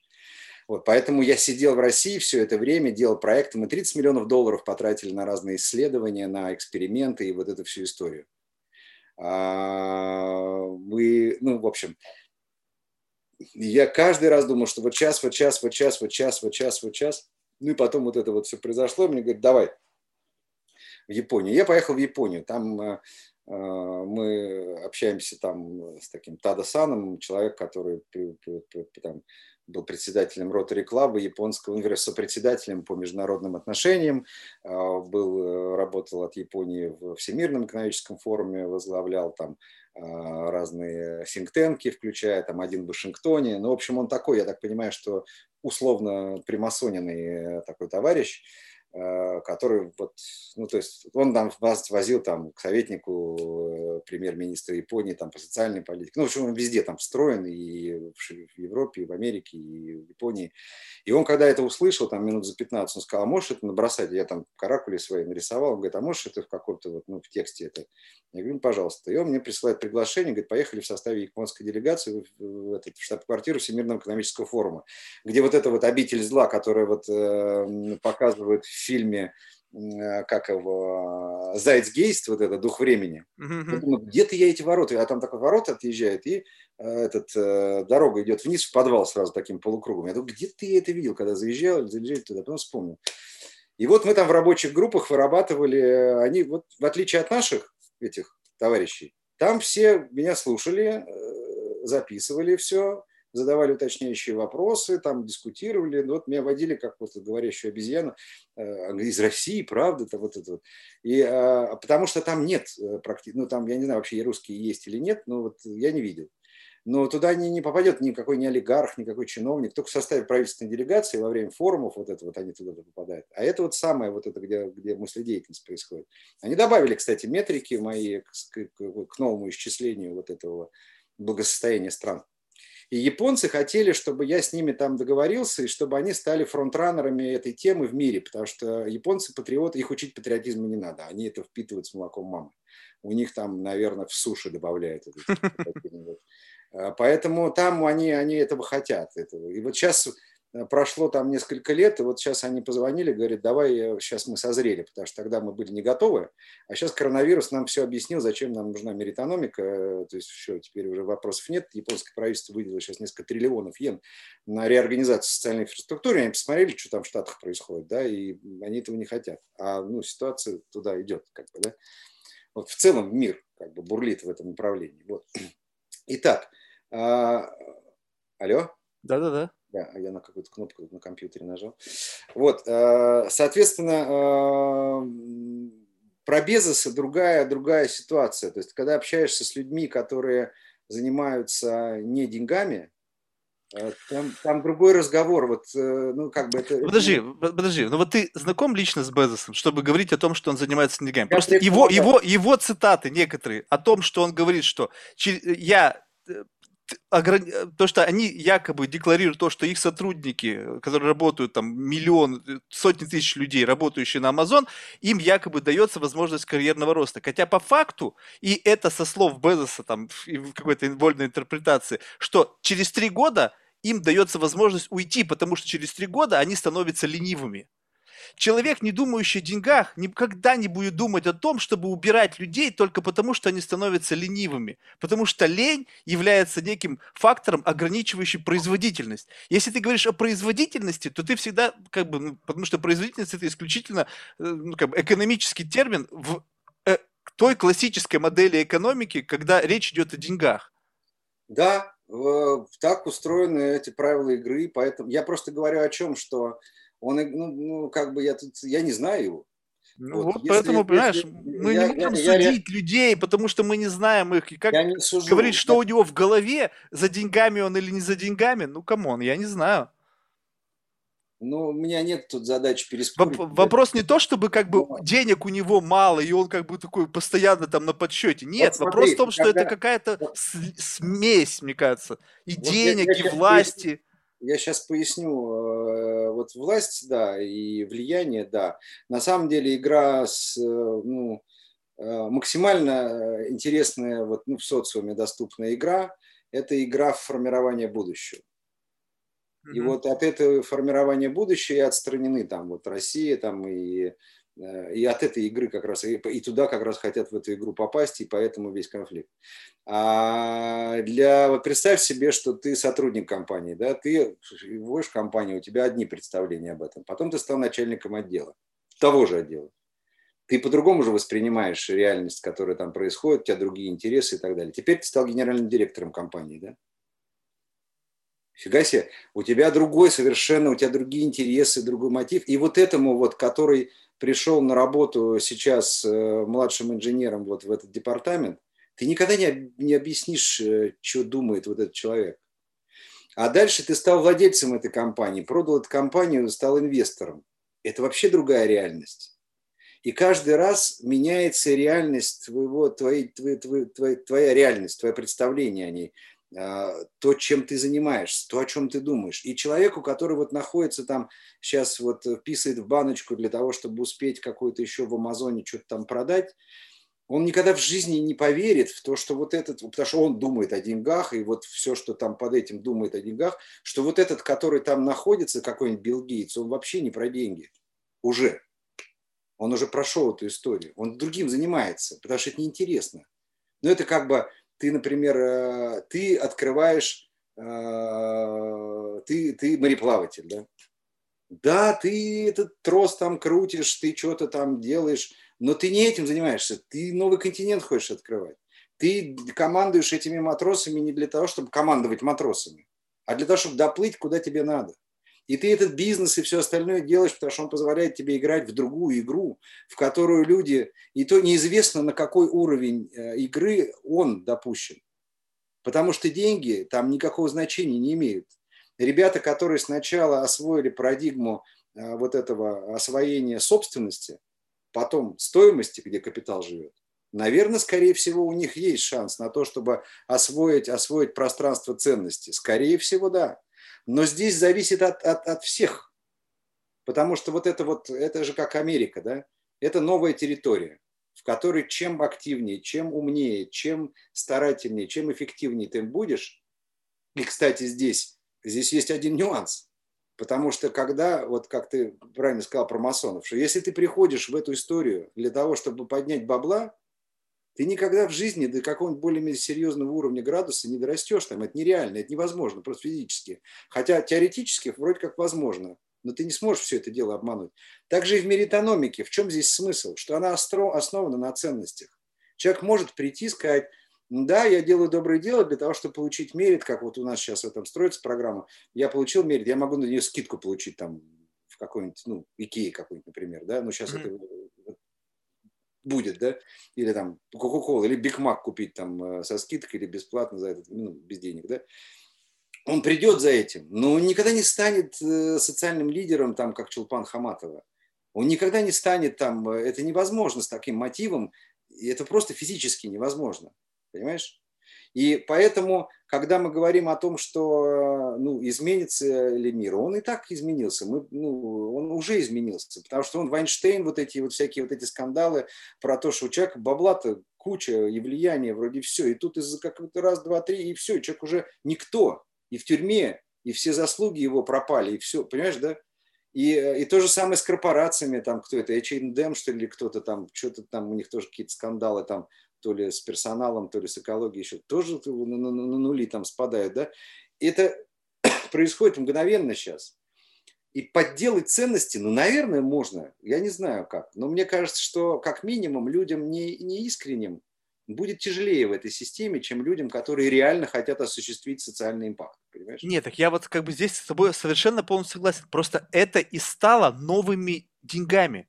Сейчас многие люди не пытаются стать богатыми. Они хотят получить этот некий фейм.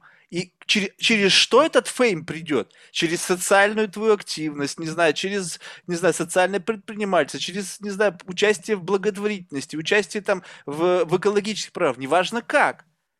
То есть, с одной стороны, речь идет, безусловно, social impact большой, но вот за этим теперь люди и приходят, понимаешь? То есть, мы, по сути, взяли и просто создали новую Знаешь, плодородную почву для э, роста людей, которые теперь мерятся капиталом. То есть, дословно, Чулпан Хаматова, она может быть вот в этой системе координат, ну, раз уж ты привел, я вообще не знаю, конечно, как там что, но условно, раз уж ты ее привел, значит, какая-то значимость есть. Соответственно, в ее, вот в перерасчете, ее капитал – она может быть намного больше э, иметь вес, чем, допустим, какой-нибудь там э, бизнесмен.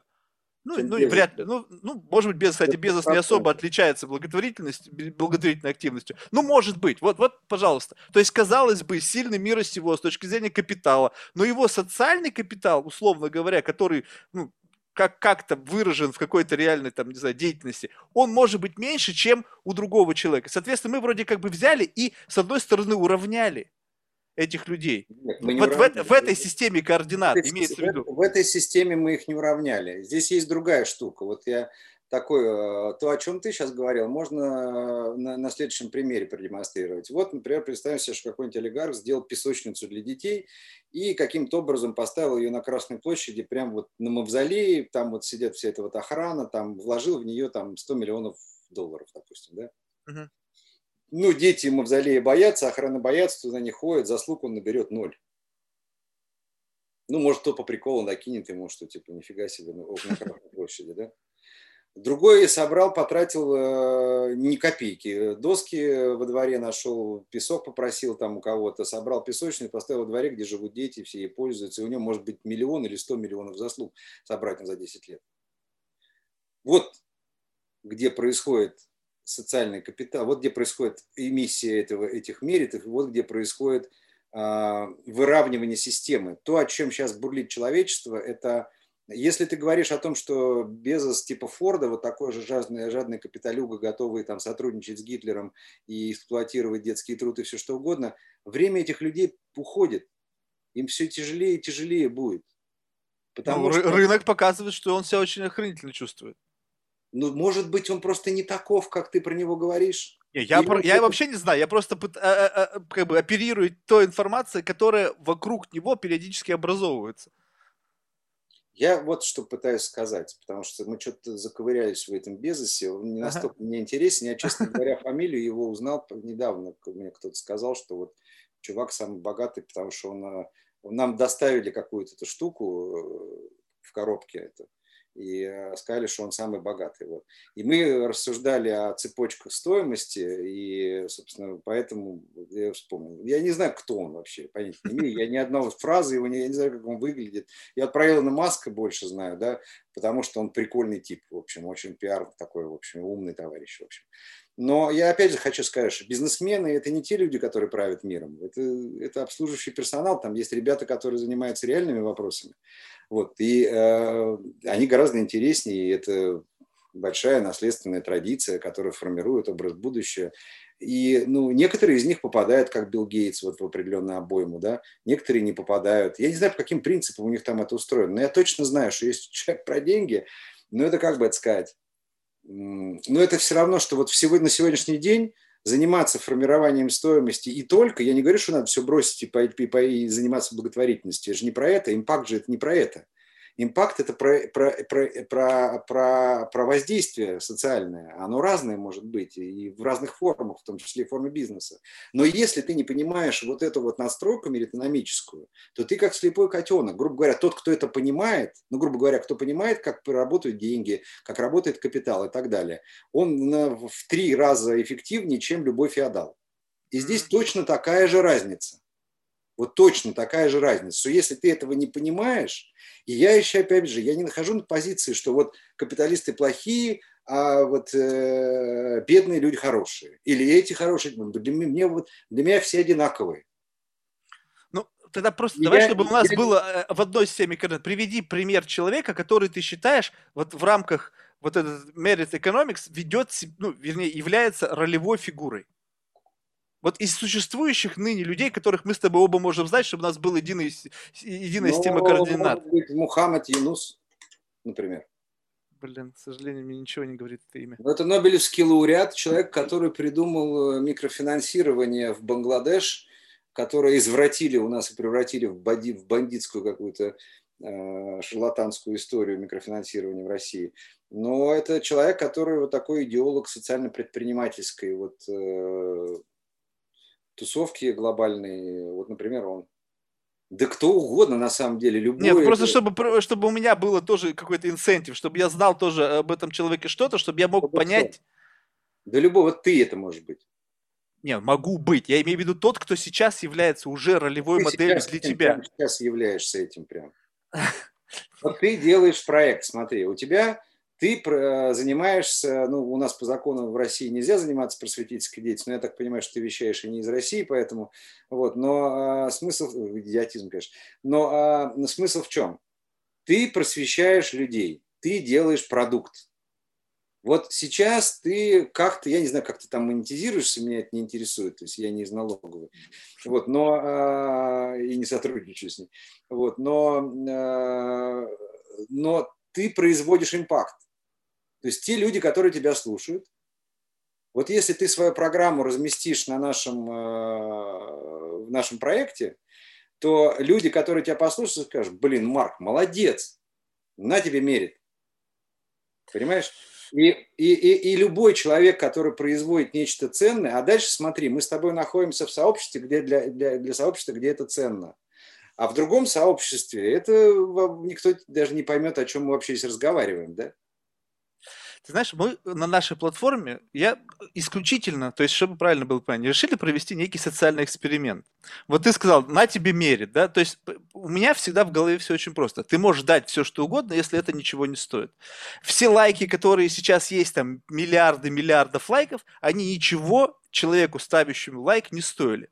Признать то, что классно человек сделал, и сделать этот лайк – который для тебя ничего не стоит, за то, что человек построил там площадку, за то, что человек там устроил там, не знаю, какое-то там, не знаю, важное социально значимое мероприятие и помог другим людям, и ты просто поставил ему лайк, якобы, типа, ты согласен или ты поддерживаешь это, но этот лайк для тебя ничего не стоит. Мы решили просто ради эксперимента, просто, ну, вот у меня есть тоже попытки поиграть, поиграть в социальные программы, мы поставили, сделали лайк, но лайк платный. Ты думаешь, знаешь, сколько лайков за все это время платных мы собрали? Угу. Знаешь, сколько? Ну, 10 или 15. Три. Ну, хорошо.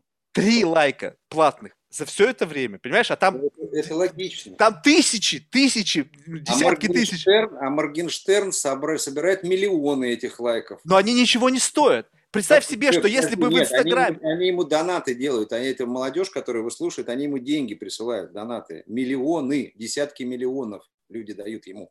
Потому что а для а, них он является ценностью. Посмотри на это. У него, ты посмотри на его структуру доходов, он там разговор, где-то мне сын принес, у меня сын любит Моргенштерна, весь этот. Мне тоже, кстати, нравится, он такой панк современный.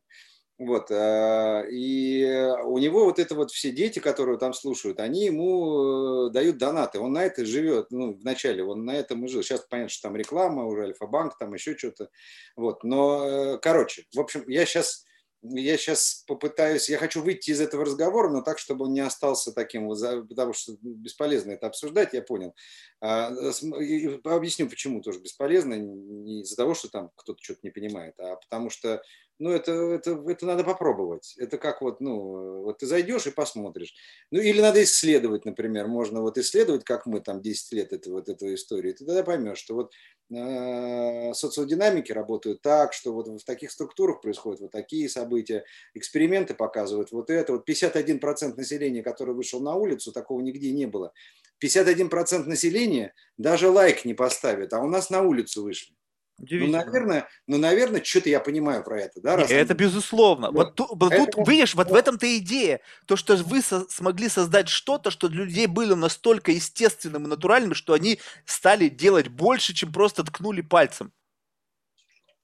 Вот. И то же самое я могу сказать э, о чем, что э, люди при разных обстоятельствах зависим, много зависит, короче, от среды и как она сформирована, зависит от ценности этой среды и о чем ты с ними там работаешь, как ты управляешь этим сообществом, кто там комьюнити-менеджер, по, по поводу чего это сообщество собралось, они в корпорации, в какой корпорации, в бирюзовой. Ну, это, это, это очень много разного, но есть центральные вещи, это как одновременно, как, которую я хотел вот рассказать, я так понимаю, что мы уже постепенно уже к концу, да, уже идем ну, нашего разговора, да? Как, как только закончишь, так и закончим. Окей. А, ну, что-то хорошо. Ну, давай посмотрим, как. Просто уже кажется, что так пора, пора, пора уже. Ну, вот. Но а, я, я что хотел сказать. Вот как устроен э, инструмент, вот на уровне техническом инструмент, платформа, которая позволяет оцифровывать вот это вот все, да? А, она э, цепляется к любому там чату, в котором люди так живут. В принципе, ну, вообще, в итоге к любому там сложнее к WhatsApp, чем Telegram, потому что Telegram более открытый, но неважно. Дальше люди выбирают себе в этом сообществе, какие ценности у этого сообщества есть, и они, если э, в соответствии с этими ценностями делают пост в этом сообществе, он попадает на платформу, и люди могут начинать ему мерить. И дальше они могут настраивать. Например, у меня есть один мерит, который я могу подарить другому человеку. В день, например. Uh-huh. Или в год. Или 100 в неделю. Это они сами настраивают. Стандартная логика там 10 в день. Не воспользовался, они сгорели. Это то, что ты можешь только отдать. Сказать, отличный проект. Ты прав, что для того, чтобы я со своего личного кошелька снял и что-то кому-то отдал, это такой, ну, как бы труд. И это очень тяжелая психологическая штука, даже если это не деньги, тем более деньги отдать. Но почему мы даем человеку это право? Потому что в действительности это работа. Он, когда столкнулся с каким-то, например, Чулпан Хаматова провела что-нибудь там для детишек, или там Безос запустил новый, там, допустим, бесплатный сервис, или как сильно улучшил, неважно какое сообщение, оно обладает каким-то там социальным эффектом. Я увидел это, в этот момент во мне загорелось. Блин, круто, что это сделали, то что мне не надо теперь через э, буераки куда-то переть, хрен знает куда, мне привезут, э, что мне надо, прям домой, да? Это ж круто. Ну, хрен с ним, что он там писает в банку. Какая мне разница, в банку он писает или в унитаз? Раньше... Не-не-не, ты не понял. Рабочие, бедные рабочие до такой степени загнаны в такие жесткие условия труда, что им в туалет не, нет возможности сходить, потому что да, если он опоздает, это его такая, уволят. Это такая соковыжималка, что... Это да, они, они ссут и срут в пакеты, потому что у них нету времени, огромные вайрхаусы, где от, до туалета можно идти 10 минут, а у тебя перерыв 20. А, и поэтому там много случаев, когда люди просто вот ну, не успевают, они я ссут понял, и срут в банке. И приложение, тебя может уволить приложение, которое трекит твою активность, и если ты где-то облажался, тебе приходит сообщение, ты уволен, иди нахер. Ну вот э, тогда придется мне две темы все-таки рассказать. Я понял теперь про что ты. Ну, во-первых, э, ну, жизнь несправедлива. Это, это факт. Ну, это очевидно, да. Ну, как бы, что тут спорить -то? Хочется, чтобы она была более справедливой? Да, конечно, хочется. А, мне лично хочется. Вот Безосу, может быть, и не хочется, потому что, будь она более справедливой, он бы, может быть, не был таким экономически успешным. А может быть, наоборот, если бы жизнь в целом выглядела бы иначе, он бы и вообще другими делами занимался. Фиг его знает. Вот. А, а, я о чем хотел сказать? Что значит справедливо? Ну, потому что вся история цивилизации движется вокруг понятия справедливости. Вот в одном случае справедливо, когда вот этот вот родился там из какой-то специальной мамки вылез, и поэтому теперь он нам всем будет говорить, что делать. Потом ребята, вот эти вот масоны как раз сели, сказали, что это херня какая-то, это не должно так быть. И ну и там за 200 лет снесли все это к чертовой матери. Жили тысячелетиями люди, что вот царь там, все там, понимаешь, да? Мысль даже не появлялась, что может быть, они думали, как бы поставим нового царя, давай своего царя поставим. А, что, а эти сказали, а зачем вообще царь? Это же, это же колоссального размера события в сознании у людей случилось. Понимаешь, да? Mm-hmm. У серьезных людей, которые что-то там делали там, и так далее. И, и, и, и а справедливо по-другому должно быть. Да? Потом эти Маркс, там, что-то, потом Ленин, потом эти, потом те, Ганди, там, и все, все вокруг это понятие справедливости сводится. Вот если свести все это э, к меритономическому принципу, то справедливо – это когда по заслугам. Ну, и любой интуитивно с этим согласен. Угу. Когда и награда по заслугам, и наказание по заслугам. Ну, потому что когда не по заслугам, то несправедливо. Как бы. То есть очень сложное понятие справедливости, в основном интуитивное, очень трудно как бы исчислимое, все такое, вдруг у нас превращается в нечто, что можно пощупать. Насколько будет достоверно измерение этих заслуг, это большой длинный процесс. Потому что первые деньги сильно отличались от того, что есть сейчас. И то, что есть сейчас, они гораздо дальше от реальной экономической стоимости, чем то, что было э, там сто лет назад, например. Да, то есть это динамическое. Но само по себе, что справедливость можно мерить, ну что хоть как-то к ней можно подойти, это не такая штука, а я так считаю. А ты так считаешь, а почему? Ну, отрази это в какой-то транзакции. Так вот, когда я столкнулся с каким-то феноменом, это работа. В этот момент возник социальный капитал, когда я сказал, угу, блин, крутой чувак. Если я сейчас не поставлю ему эту кнопку, вот эту не нажму, этот социальный капитал, вот эта единица, которая возникнет у него, которую он отдаст Пете. Петя отдаст ее Васе за трусы, Вася отдаст ее Свете за часы. Э, Света пойдет, получит скидку в Икее, а в Икее кто-то от этого получит рабочее место. Понимаешь, вот эту всю цепочку чувак из-за того, что не нажал эту кнопку, он ее потерял. Почему? Потому что через три дня он забыл уже про эту, про эту историю. И социальный капитал – это это как вот то, что в андронном коллайдере сталкивают, оно мгновение живет. Если его не зафиксировать, этого не будет, все. И поэтому это работа, и поэтому мы даем людям право эти вот баллы друг другу начислять. Дальше вопрос возникает в следующем. Одно дело это лайки там в Фейсбуке, которые ничего не значит, ничего не решает. Другое дело это мериты. Человек, которому ты дал, ты наделяешь его правом принимать решения. Завтра у него будет миллион меритов, и, а у тебя один. Вы будете решать песочницу поставить на Красной площади или у тебя во дворе он примет это решение, он, у, у него будет возможность принять это решение больше, чем у тебя. То есть у, него, у тебя будет один голос, а у него миллион голосов. Да, да, понимаешь? А, это Когда ты ему это даешь, ты понимаешь, что ты даешь микровласть человеку над, не над собой, а над решением каких-то вопросов. И одновременно ты наделяешь его правом взять что-то из нашего общака. Что такое сообщество, как мы обсуждали раньше? Это наш совместный ресурс. Это доступ к нашему совместному ресурсу. У нас там встраивается еще программульно, где мы можем, как на Авито, там, да, обмениваться без денег товарами и услугами при помощи тех же самых меритов. Брать на них скидки, купоны, там, все что угодно. Да? Вот, и голосовать одновременно. Это больше мерности и э, сама штука, и поэтому ей можно одновременно их тратить и на голоса, и на то, и на другое. Да, но вы понимаете, что вы опять запускаете тот же самый инструмент несправедливости, что люди, у которых изначально больше шансов создать какой-то глобальный импакт и автоматически получить от всех участников этого рынка по, по 10 меритов, у них автоматически уже будет больше, и получается, люди с минимальным количеством меритов опять ни в чем не будут участвовать. Отмотайте, отмотайте на 20 минут наш э, ролик, и вы услышите пример про песочницу, и все поймете. Не, ну ты сказал, что вот в этот момент, когда мы будем решать, где мы будем что-то ставить, человек... Ну тогда, но у тебя тысяча, миллион голосов, а у меня один. Что мой голос против твоего? Ничего. Я не... решил, будь здесь, все, гудбай. Так у меня миллион мэритов. Вы же не вдвоем. Так, у людей с изначально большими возможностями всегда будет больше меритов. Ну, пусть, представь себе, на эту платформу пришел Билл Гейтс, сделал вакцину, и со всего мира люди благодарны ему сделали у него миллиард меритов. И совокупное количество у всех остальных меньше миллиарда. Угу. Ну, у нас просто, я, я, я сейчас, вот я просто сейчас, у меня сложность, потому что я э, не до конца понимаю, сейчас у меня какие-то идеи закончились, а какие-то не закончились. Я а. не до конца понимаю, могу ну, ли все, я... ладно, ладно, давай, не, не буду туда просто здесь копать. Ну. Все нюансы, понимаете? Но я скажу только так что таким же образом вот этот вот там Билл Гейтс или кто-то, он может в минус уйти. Сделав эту же вакцину, вот ты посмотришь, скажешь, что-то у Билла Гейтса э, что-то не то.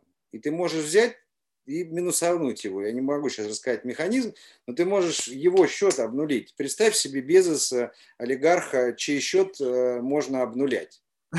Понимаешь? А, а, а, минусовать, но минусуя свой при этом. Но это взаимозависимая штука. Я опять же говорю, что те люди, которые живут в парадигме вот это вот стремление к собственной независимости, они обречены, поскольку, поскольку мир проявляет уже всю эту взаимозависимость очень активно в виде всего, экологии, импакта, все мы говорили про это, да, не буду uh-huh. А, нужно научиться жить во взаимозависимом мире. И меритономический принцип, он полностью делает его видимым. Ты хотя бы понимаешь, как это работает. Ты научаешься взаимодействовать с этой историей. Насколько ты будешь эффективен, это большой вопрос. Сможешь ли ты подкупить людей? Ну, наверное, кого-то сможешь, но другие увидят, что их подкупил, и минусанут вас всех. Это же сообщество, децентрализованная штука, понимаешь? Я понял, Это... за, счет именно, за счет именно визуализации вся картина а, вот этих внутренних говорю, отношений становится видна. Все видно, все видно, и у тебя есть право минус поставить или плюс. Но если плюсы, у тебя есть какое-то количество халявных плюсов в зависимости от настройки, то все минусы, они за счет своих. То есть ну, просто так работает закон кармы, вот по словам того же там Намхай Норбу Римпачи и так далее. Когда ты кого-то там ругаешь, ты свою карму тоже минусуешь. Это полное отражение вот этой вот, ну, социальное, вернее, отражение, максимально достоверное, насколько возможно, того, как работает вот эта вот настоящая карма, да. Это вот это классно, то, что ты вот это изначально, видишь, ты не упустил, и у меня уже другое представление, что ты можешь минусануть, но за счет самого себя, тогда это да, совершенно другая история. Ряд, там есть еще ряд нюансов, потому что в действительности эмиссия меняется, там э, показатели, она в итоге вообще будет не так э, выглядеть, потому что я не могу сейчас сказать, как она будет. Все, все, я понял в тесты, то есть это просто такое глубокое ноу-хау, что меня, меня распнут. У меня, я, я же с вами полгода не мог общаться, потому что я, ну, как бы просто не мог. Все, я понял. Я... Будем ждать, будем терпеливо вот, ждать. А, да, но я могу сказать, что это самая интересная штука вообще из всего, чего есть. Никакие биткоины, никакие, ни, ничего, даже с точки зрения просто математической красоты и самой по себе, это как она себя ведет, это единица. Эм, я такого просто не видел. Оно мне приснилось вообще, честно говоря. Потому что я не математик. Вот. А, и это, это первый момент, который я хотел сказать, что это вот весь, весь залог нашего общения, весь моего построения э, говорит о том, что эпоха патернализма ушла. А раз ушла эпоха патернализма, то есть это когда я, Карл Маркс, вот с этой бородой со своей, говорю тебе, как жить. Сейчас я тебе научу, понимаешь? Иди-ка сюда, я тебе сейчас все расскажу тупорылый, да, и все. Это все ушло, этого больше не будет. Сейчас все снизу, все комьюнити, вот децентрализованная вся штука, просто время изменилось, а мы уже там. Это просто архаика, которая реликты, которые отпадают, отпадают, отпадают. И условия труда, я, я думаю, что изменится. Я искренне надеюсь, что они изменятся, потому что в новой модели гораздо больше важен... Вот это все, что сейчас делают вот эти писающие в банку люди, будут делать машины скоро. Ну нафига человеку этим вообще заниматься? И вот здесь самый важный вопрос. А что будут делать вот эти вот все люди? Они возьмут виллы и пойдут на дачу Безоса или куда там виллы, там его, его взрывать, чтобы отобрать у него все эти роботы? Или что? Или мы сможем построить цивилизацию, где человек занимается тем, что он считает правильным для этого общества, пишет картины, ну не все же художники, кто-то э, там, не знаю, полисадничком занимается, а кто-то яблочко выращивает органическое, а кто-то еще что-то такое делает, а кто-то космические корабли реально строит. А ко мне недавно приходил ремонтник э, холодильника. У меня на даче старый советский холодильник. Чувак фанат холодильников. Он был программистом, высокооплачиваемым. И он говорит, я потерял там себя. сидя перед монитором постоянно вот в этой истории. Я стал аутистом, не был изначально им. И я, говорит, в какой-то момент, ну, говорит, даже поздно уже я стопорнулся, он на хороших позициях был, в большой компании. И научился ремонтировать холодильники. Он, он говорит, я перебрал там стиральную машинку, еще с чем-то там, ну, в общем, короче, с разными попробовал. Говорит, холодильники мне больше всего понравились. Для того, чтобы общаться с людьми. Mm. Он говорит, я в полном кайфе. Он очень мало денег берет. Он приехал, он, мы с ним, с ним ковырялись, и с ним интересно. Блин, он реально крутой чувак. И у меня к нему уважухи, ну, как минимум, не меньше, чем к Безосу, понимаешь? Безос, Безос, не знаю Но это человек, настоящий живой человек, понимаешь? Мы с ним потусовались вокруг этого холодильника, мы вместе его как бы ремонтировали, понимаешь? Потому что с ним здорово. И вот если бы эта система была бы вот уже работала, то он бы приезжал бы, он бы не, не назначал бы цену за этот холодильник, он приезжал бы и делал бы этот холодильник, потому что он бы знал, что, что нормальный человек начислит ему меритов, а не нормальный, да и хрен с ним, что с ним там будет. Понимаешь? Я делаю то, что я хочу, в то, в чем я могу реализоваться, в том, что я получаю, что, ну, что мне ценно. И это как бы, ну, это верхняя планка, мечта такая. К ней путь, естественно, будет измеряться десятилетиями, а то и столетиями. У меня горизонт планирования 200 лет. Mm. Я э, при этом понимаю, что существенные эффекты мы достигнем где-то в горизонте там Э, ну, промежуточные 5, э, а так э, реально большие 10-15. Это, ну, в корпорации эффекты видны через год. Слушай, а как ты относишься к людям, которые вообще, в принципе, сейчас являются некими пропагандистами там, теории технологической и вообще глобальной сингулярности, что вообще неизвестно? То есть как можно строить планы в мире, когда абсолютно невозможно предсказать будущее? Ну, э, знаешь, что такая штука, что будущее всегда было невозможно предсказать. Сейчас просто не, не ну одно дело, ну то есть можно был, были какой-то инцент, ну условно там можно было представить, что, допустим, завтра там телевизор был там такой-то, он станет в конечном итоге плоский, а, а, а сейчас уже ну абсолютно там как бы вот черная дыра, не, не абсолютно нету представления. И, и по всем понятиям, технологически, социально, неизвестно, что будет. То есть есть какие-то тенденции. Хорошая, и... хорошая, хорошая тема. Только напомни мне, чтобы я обязательно сказал про вот это вот черное зеркало и социальный рейтинг в Китае, чтобы оно не осталось вот подвешенным, потому что тот, кто будет это слушать, у них этот вопрос точно возникнет. А касательно теперь непредсказуемости будущего и всего остального оно, они просто не там ищут, э, где предсказывать. Mm. Они просто не туда смотрят. Они смотрят старой интеллектуальной оптикой, смотрят на технологии и как технологии будут влиять на, на, на всю эту историю. Мне, например, очень понятно, как будет будущее. То есть я могу ошибиться, но для меня оно кристально ясное и чистое очень понятно. И есть такая существенная развилка, фундаментальная. Я сейчас пишу фантастический роман, чтобы показать, как, бы, как это может быть. Но э, очень понятная история, что вот, э, что, э, ну как бы, когда ты вот когда тебе удается выпрыгнуть туда, вот, в меритономическое пространство, в надсистему, а тут все, все эти штуки становятся очевидными у тебя нет, э, у тебя блокчейн возник не для того, чтобы э, там бороться с банками или крипту какую-то сделать или еще что-то. Ты понимаешь, что цивилизация до, достигла такого порога ценностного развития, в которой ему необходимо техническое решение, которое способно собрать общество э, в новой парадигме. Вот что такое блокчейн. Блокчейн – это отражение наших представлений глубинных, которые какие-то ребята, знаешь, как вот мелодию пишут одновременно в нескольких э, странах разных, одни и те же, Аба Марии, да, там, или кто-то придумывает радио там одновременно в разных историях и так далее. Также это блокчейн, это то, что является производной нашего коллективного сознания. Как в свое время мы породили средства массовой информации, все войнушки и все остальное. Мы это порождаем как цивилизация, как коллективный разум. Что сделает меритономика? Она сделает эту хрень видимой. Вообще мы живем в эпоху, когда невидимое становится видимым последние сто лет. Микроскоп, атомы, электроны, кварки, кванты, ба-ба-ба-ба-ба-ба-ба. И теперь мы начинаем видеть на квантовом уровне социальную ткань. Вот что такое меритономика. И там оно ведет себя по-другому. Поэтому, когда ты говоришь с, с точки зрения обычной физики о квантовом мире, Ну, это вы, я, я, я не могу здесь спорить. Мне надо тебя погрузить туда для того, чтобы ты увидел, что там по-другому все. Она одновременно это мерит, одновременно и частицы. Ну, ты, ты надо было изначально было мне сказать, что есть там э, как бы классическая модель, есть квантовая модель. Так вот, квантовая модель это то, о чем мы сегодня говорим. Тогда бы я не стал применять законы классической физики к нашей дискуссии. Ну, условно. Ну, получай, ну извини, что я этого не сделал вначале. Ты же не просил меня вначале выдать мат-часть, как бы, да? Мы же беседуем здесь, а не, не на лекции сидим у кого-то. Вот. И поэтому смысл в том, что там и, и, и это интерсубъектная одновременно модель и интерсубъективная одновременно. То есть там невозможен не субъект. Вот сейчас есть там правительство, а эти все остальные, которые там... Э, представительской демократии не будет. Она бессмысленна. Огромное количество институтов трансформируется или отпадет. Само по себе понятие права изменится.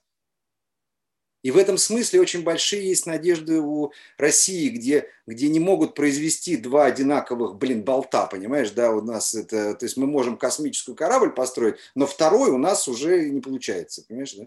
Первыми, или лучшее самое, или машину одну сделать, но вот чтобы в серию запустить мы это не можем. А в том мире, где все это дело будут роботы, вот эти вот как раз люди, которые, знаешь, проводили эксперимент, мне вчера рассказали, самолетик, ну, это цепочка, как Форда, как это называется? Конвейер. Конвейер, да. Э, проводили эксперимент в Швеции, в, в Норвегии, э, где-то еще, ну, в нескольких странах, включая Россию. Вот один сидит, загибает, самолетик из листа бумага делается, помнишь, когда? Один mm-hmm. сидит, загибает, отдает второму, тот второй должен отдать третий и так далее. В России ни одного самолетика одинакового не получилось. Ни одного, понимаешь, во всех странах было там, у кого 6 самолетиков одинаковых получилось, у кого 10, у кого 5, у кого сколько. В России ни одного одинакового. И с точки зрения а, промышленности и взгляда сегодняшнего, это проблема. Но с точки зрения того, как я вижу экономический процесс или, или даже более меритономический и встроенный в него вот этот экономический процесс будущего, это конкурентное преимущество. Это надо поощрять. Потому что будет важно индивидуальное вот это вот. Потому что средства производства изменятся. И здесь мы находимся сейчас э, на ключевом, э, как бы вот, э, ну, в точке бифуркации.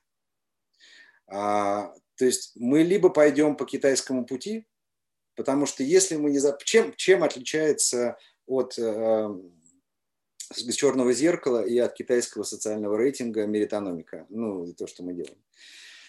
А, также, вот если черное зеркало на самом деле это то, что уже сегодня происходит в Америке с Вайнштейном, э, Джонни Деппом и всякими прочими ребятами, это то, что уже сейчас происходит, это факт, это никакая не фантастика. А, это кружочек. Почему? Потому что это охлократия, когда толпа, манипулируемая вот этими взбросами, понятно, да, как идет. Угу. Треугольничек – это Китай. Это когда искусственный интеллект, который настраивает лично член политбюро какого-нибудь там коммунистической партии Китая, который проверяет, насколько ты э, верно служишь коммунистической партии Китая и так далее. Короче, сверху эта вся история. Да? Здесь снизу как бы давление осуществляется, здесь сверху эта штуковина. Вот когда мы вместе это складываем, то у нас либо а, а они все равно будут сложны. Либо у нас получится страшный фашизм, который сверху и снизу долбит людей при помощи искусственного интеллекта и вот этой вот профанации, да, где, а, ты там не черный или не белый, или вот, вот фигней, которая в действительности для разумного человека не имеет никакого вообще значения. Важно, что ты делаешь, кто Совершенно ты. Верно. Ты вот холодильники чинишь или ты безос, какой ты человек, вот что важно. Угу. И сейчас это важно, все время считали, что русская душа, о чем мы говорили, что в Европе, мол, не важно. Нифига, это важнее. Там мальчик с девочкой, ну, как бы очень редко общается там из-за денег, да, там как раз у них чаще встречаются искренние отношения, ну, насколько мне было видно. Потому что они просто переболели этой болезнью, которая бы пока что еще Россия посреди еще пока что находится. Но новое поколение уже другое. Вот молодежь, они уже другие. Вот эти Y, X, вот это поколение Z, вот это, вот, ну, они уже другие. Так вот, чем это отличается? Это отличается в первую очередь от китайцев, что, что чего ты заслуживаешь, решает не Политбюро и не ЦК КПСС, и это никогда в жизни не приживется в России, а, и, и не искусственный интеллект, да, а решают люди снизу. Процесс идет снизу вверх. А чем это отличается от того, что происходит в черном зеркале? Что я говорю здесь не ты мне нравишься, я не могу, у меня у нас в софте нет такой возможности даже, где я могу сказать, мне не нравится Вася. У нас есть только поступки, дела людей. Что Вася сделал? И мы сейчас думаем над возможностью э, инкогнито размещать, что неизвестно, Вася это сделал, Петя, или вот дело тебе нравится или нет. Блин, а оказалось, что вот это замечательно сделал, сделал вот этот говнюк Вайнштейн. Но это же не значит, что у него нет заслуг перед обществом. Они же есть у него по факту. Он же фильмов-то наснимал. Да и это... раньше как его превозносили, до этой всей истории. Да, все там это... были с ним друзья, все его там боготворили, а сейчас раз и все. Это же никуда не делось, понимаешь, да? Да, а сейчас Фильм будто бы... есть, его заслуги в этом реально есть. Понимаешь, и, поэт, и вот этим отличается меритономика, вот этим отличается наш проект, и сама по себе структура формирования, миссии, оборащаемости, мерита и все остальное, что оно с одной стороны снизу, да, чтобы не было фашизма, как в Китае, вот этого, где чтобы все писали в баночку, причем в положенное время, а в другое время тебя будут просто это самое, отключать от питания, да, от всего. Вот. А с другой стороны, чтобы это не было вот этой тупой охлократии, когда вот это крикуши и вот эти все решают, что там. Потому что у тебя будет столько голосов при принятии решения, сколько ты полезного сделал. И здесь вот предположительно, то есть я верю в человечество, что мы дозрели до того, что вот все э, величайшие э, Э, души и умы, которые приходили сюда, там и Иисус, и Ганди, и все вот, вот и Будда, и Мухаммед, и все, все, все, все, все, вот, которые тысячелетиями, сколько там было этих, которые заплатили жизнью для того, чтобы нам уже вдолбить в голову, что важно, а что нет. И оно уже у нас есть. Далай-Лама лет пять назад сказал, что религии должны и выполняли эту функцию э, вот такого морального, нравственного э, модератора, что ли, для, для, для человечества. Но человечество уже дозрело и э, до того, что уже может самостоятельно определить, что такое хорошо, что плохо. Мы уже понимаем, что там все, мы уже все, все понимаем. И сейчас, на мой взгляд, с точки зрения, ну, если бы я был таким демиургом, да, а, который бы вот, я, я не знаю, есть он или нет, вот в буддизме вообще нет такого понятия, как вот это. Вот, но неважно, кто во что. Но если бы я был вот таким вот демиургом, да, то и, и смотрел бы на человечество как на свое дитя, то вот сейчас тот момент, когда с нас снимают вот эти вот лямки, и мы сами пойдем. Потому что вот этот новый меритономический принцип позволит нам не просто предсказывать будущее, а определять его. То есть мы можем сознательно задавать поведенческие паттерны, поощряя их при помощи меритономики, которые будем развивать друг друге сознательно. И вот здесь является главный вопрос сейчас для всего человечества. Вы отдадите эти вожжи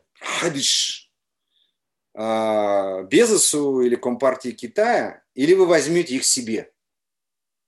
И поверьте мне, что с учетом развитости технологий, искусственного интеллекта и всего прочего, вот этот круг лиц, принимающих решения, будет значительно меньше, чем сегодня. Угу. Там достаточно будет одного человека. Или очень маленькой группы людей. Все остальные останутся с баночкой э, с обеих сторон. Понимаешь? Угу. И одной на голове. Вот. И, соответственно, сейчас тот момент, когда нам предстоит принять цивилизационное решение. Какое решение мы примем, я не знаю. Меня устраивает любое развитие событий, потому что тому человеку, который будет сидеть, меритономика точно будет нужна. Да, что ж.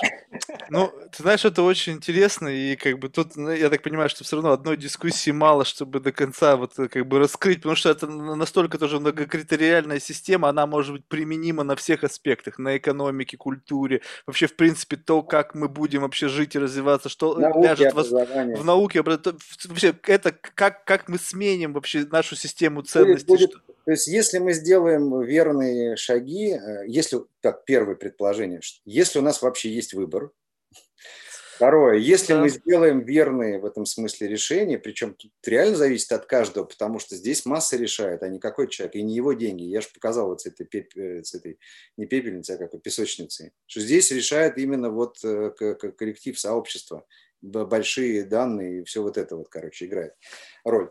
Вот если мы примем верное решение, то медицина, например, у нас будет такой, что доктор будет получать тем больше э, ресурсов, там, денег, грубо говоря, чем э, здоровее будут его пациенты. Это, это в Японии, да, что-то там с этим связано, какая-то такая есть история, что Нет, ч- чело- чело- э, домашний врач вроде как получает а, да? деньги за то, что его пациент не, не болеет. Да, да, да.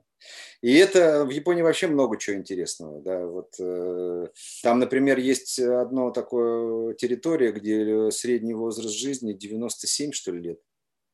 А, и они живут там в таких маленьких э, микрогруппах, которые называются у них а, рубаи, бои, не помню, как они называются, убаи, в общем, каких-то маленьких коллективах по 5-7 по человек. У них двери не закрываются, они живут всю жизнь, они друг друга знают с детства.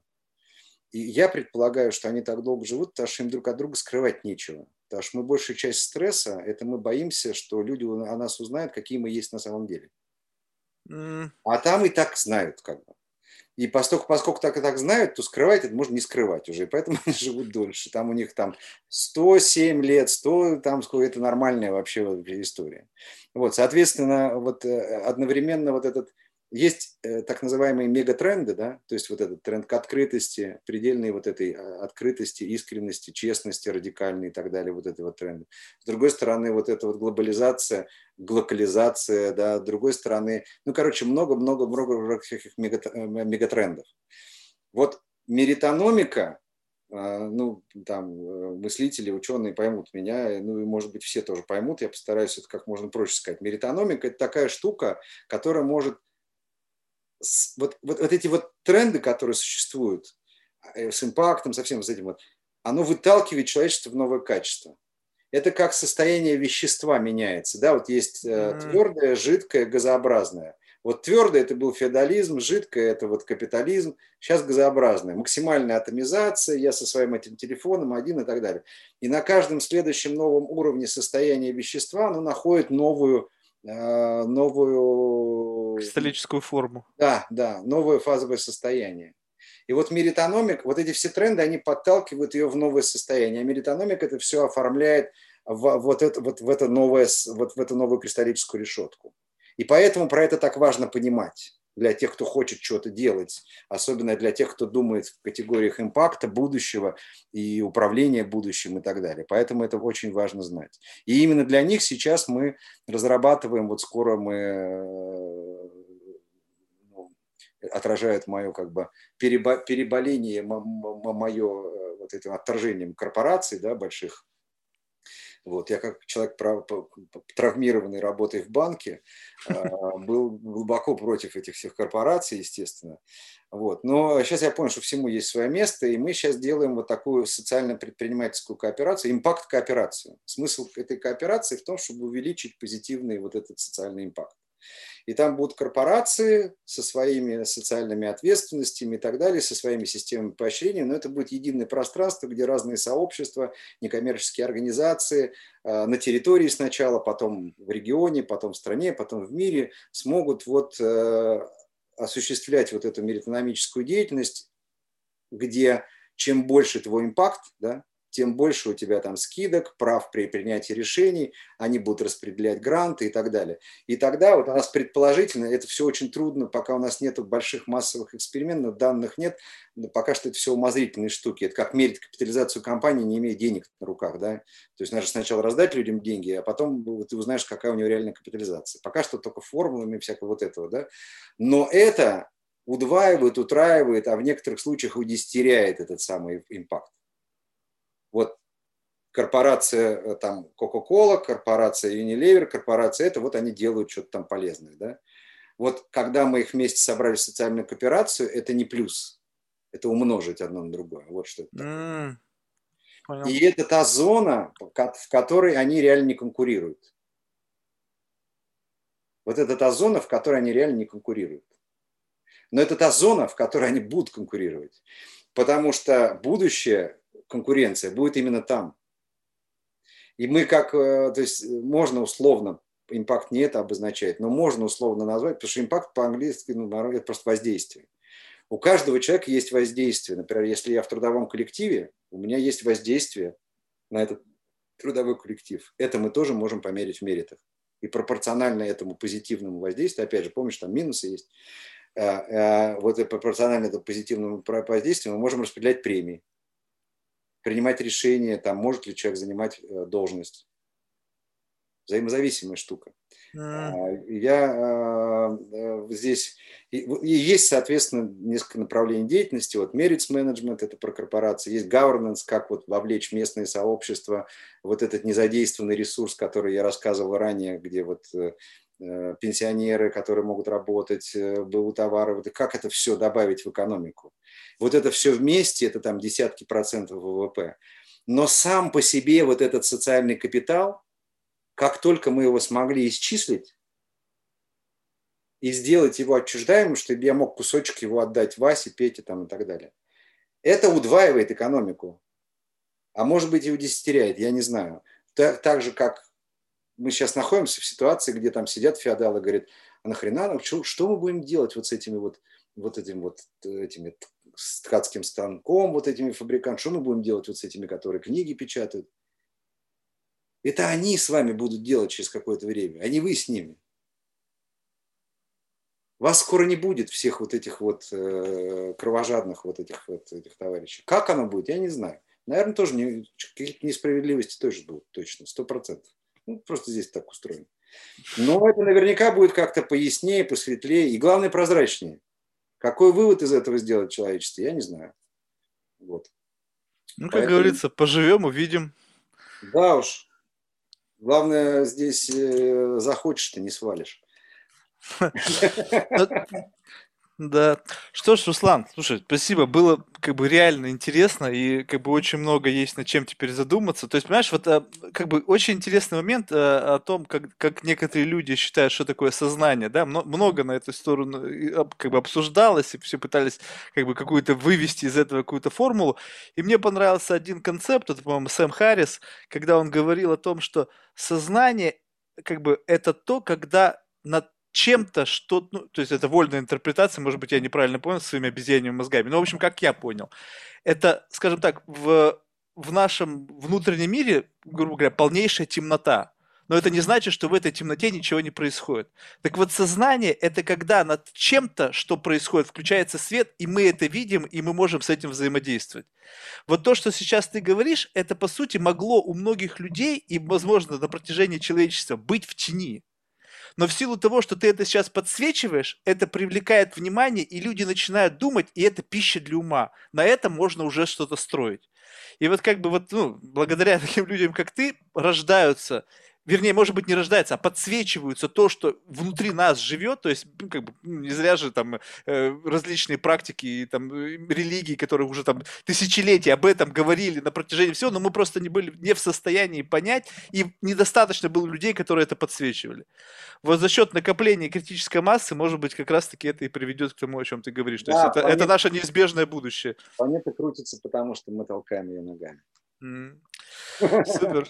Что ж, Руслан, реально классно, спасибо большое. В завершении да. очень важная миссия. Мы просим всех наших гостей рекомендовать кого-нибудь в качестве потенциального гостя из числа людей, которых ты считаешь интересными лично для себя. Безумное количество людей, которых я считаю интересными лично для ну, себя. Ну, хотя бы несколько. Пока только русскоязычное пространство. Но имеется в виду... Вообще, говорю, вообще. Нет, вот э, кто интересен из русскоязычных, мне очень интересен вот этот математик парень, э, э, как же его фамилия-то, в подтяжках он все время в интернете выступает. Э, теория игр, он специалист по теории игр. Ну, Помнишь? условно запишем. Не, я не знаю. Ну, если потом, мало ли, вспомнишь, ты мне Я просто... смс пришлю тебе угу. вылетело из головы совершенно... Ну, он очень интересный персонаж. Все? Один он? Да, ты меня как так врасплох застал Ну, а вот в, это, вот э, э, в этом основная идея этого вопроса, чтобы ты не думал, не готовился. Меня не... просто, понимаешь, я, мне интересен, например, там Максим Балдин, э, Юрий Борисович Мариничев, Евгений, вот те люди, с которыми мы работаем там по синктенку, Леша Глазунов, абсолютно удивительный персонаж. Но они это то, что интересно мне, потому что они настоящие искренние люди и при этом очень умные.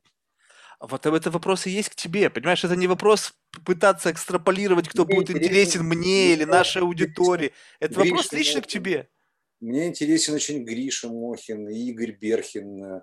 Это все, я не знаю, насколько они известные люди, но это люди, которые, а, вот один он физик, при этом он э, э, вот, транслирует такое духовное учение и помогает вот людям разобраться там в очень серьезных таких метафизических вопросах. Вот. Другой учит понимать свой ум, как вот Игорь Берхин, например. Я очень рекомендую всем его послушать. Это, ну, мягко говоря, это... Ну, короче, как бы сказать-то, он понимает проблему. Ну, короче, вот то, что он рассказывает, выше этого нет, в общем. Можно, можно, можно найти такое же, да, но он настоящий, в общем.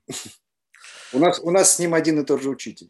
А, ну супер. Ну вот видишь, вот так вот как бы спонтанно образовался такой неплохой список рекомендаций. Что ж, Руслан, еще раз большое спасибо. Желаю ну, всяческих успехов, потому что то, что вы делаете, наверное, непросто и требует и, как бы, достаточных и как бы эмоциональных, физических и интеллектуальных вложений, наверное, и финансовых. Так что желаю, чтобы все у вас получилось. Ну и буду с любопытством следить за развитием этих проектов. И как бы в один момент, возможно, учнусь в новом мире, где мерит экономика будет нашим совершенно понятным способом взаимодействия с окружающим миром.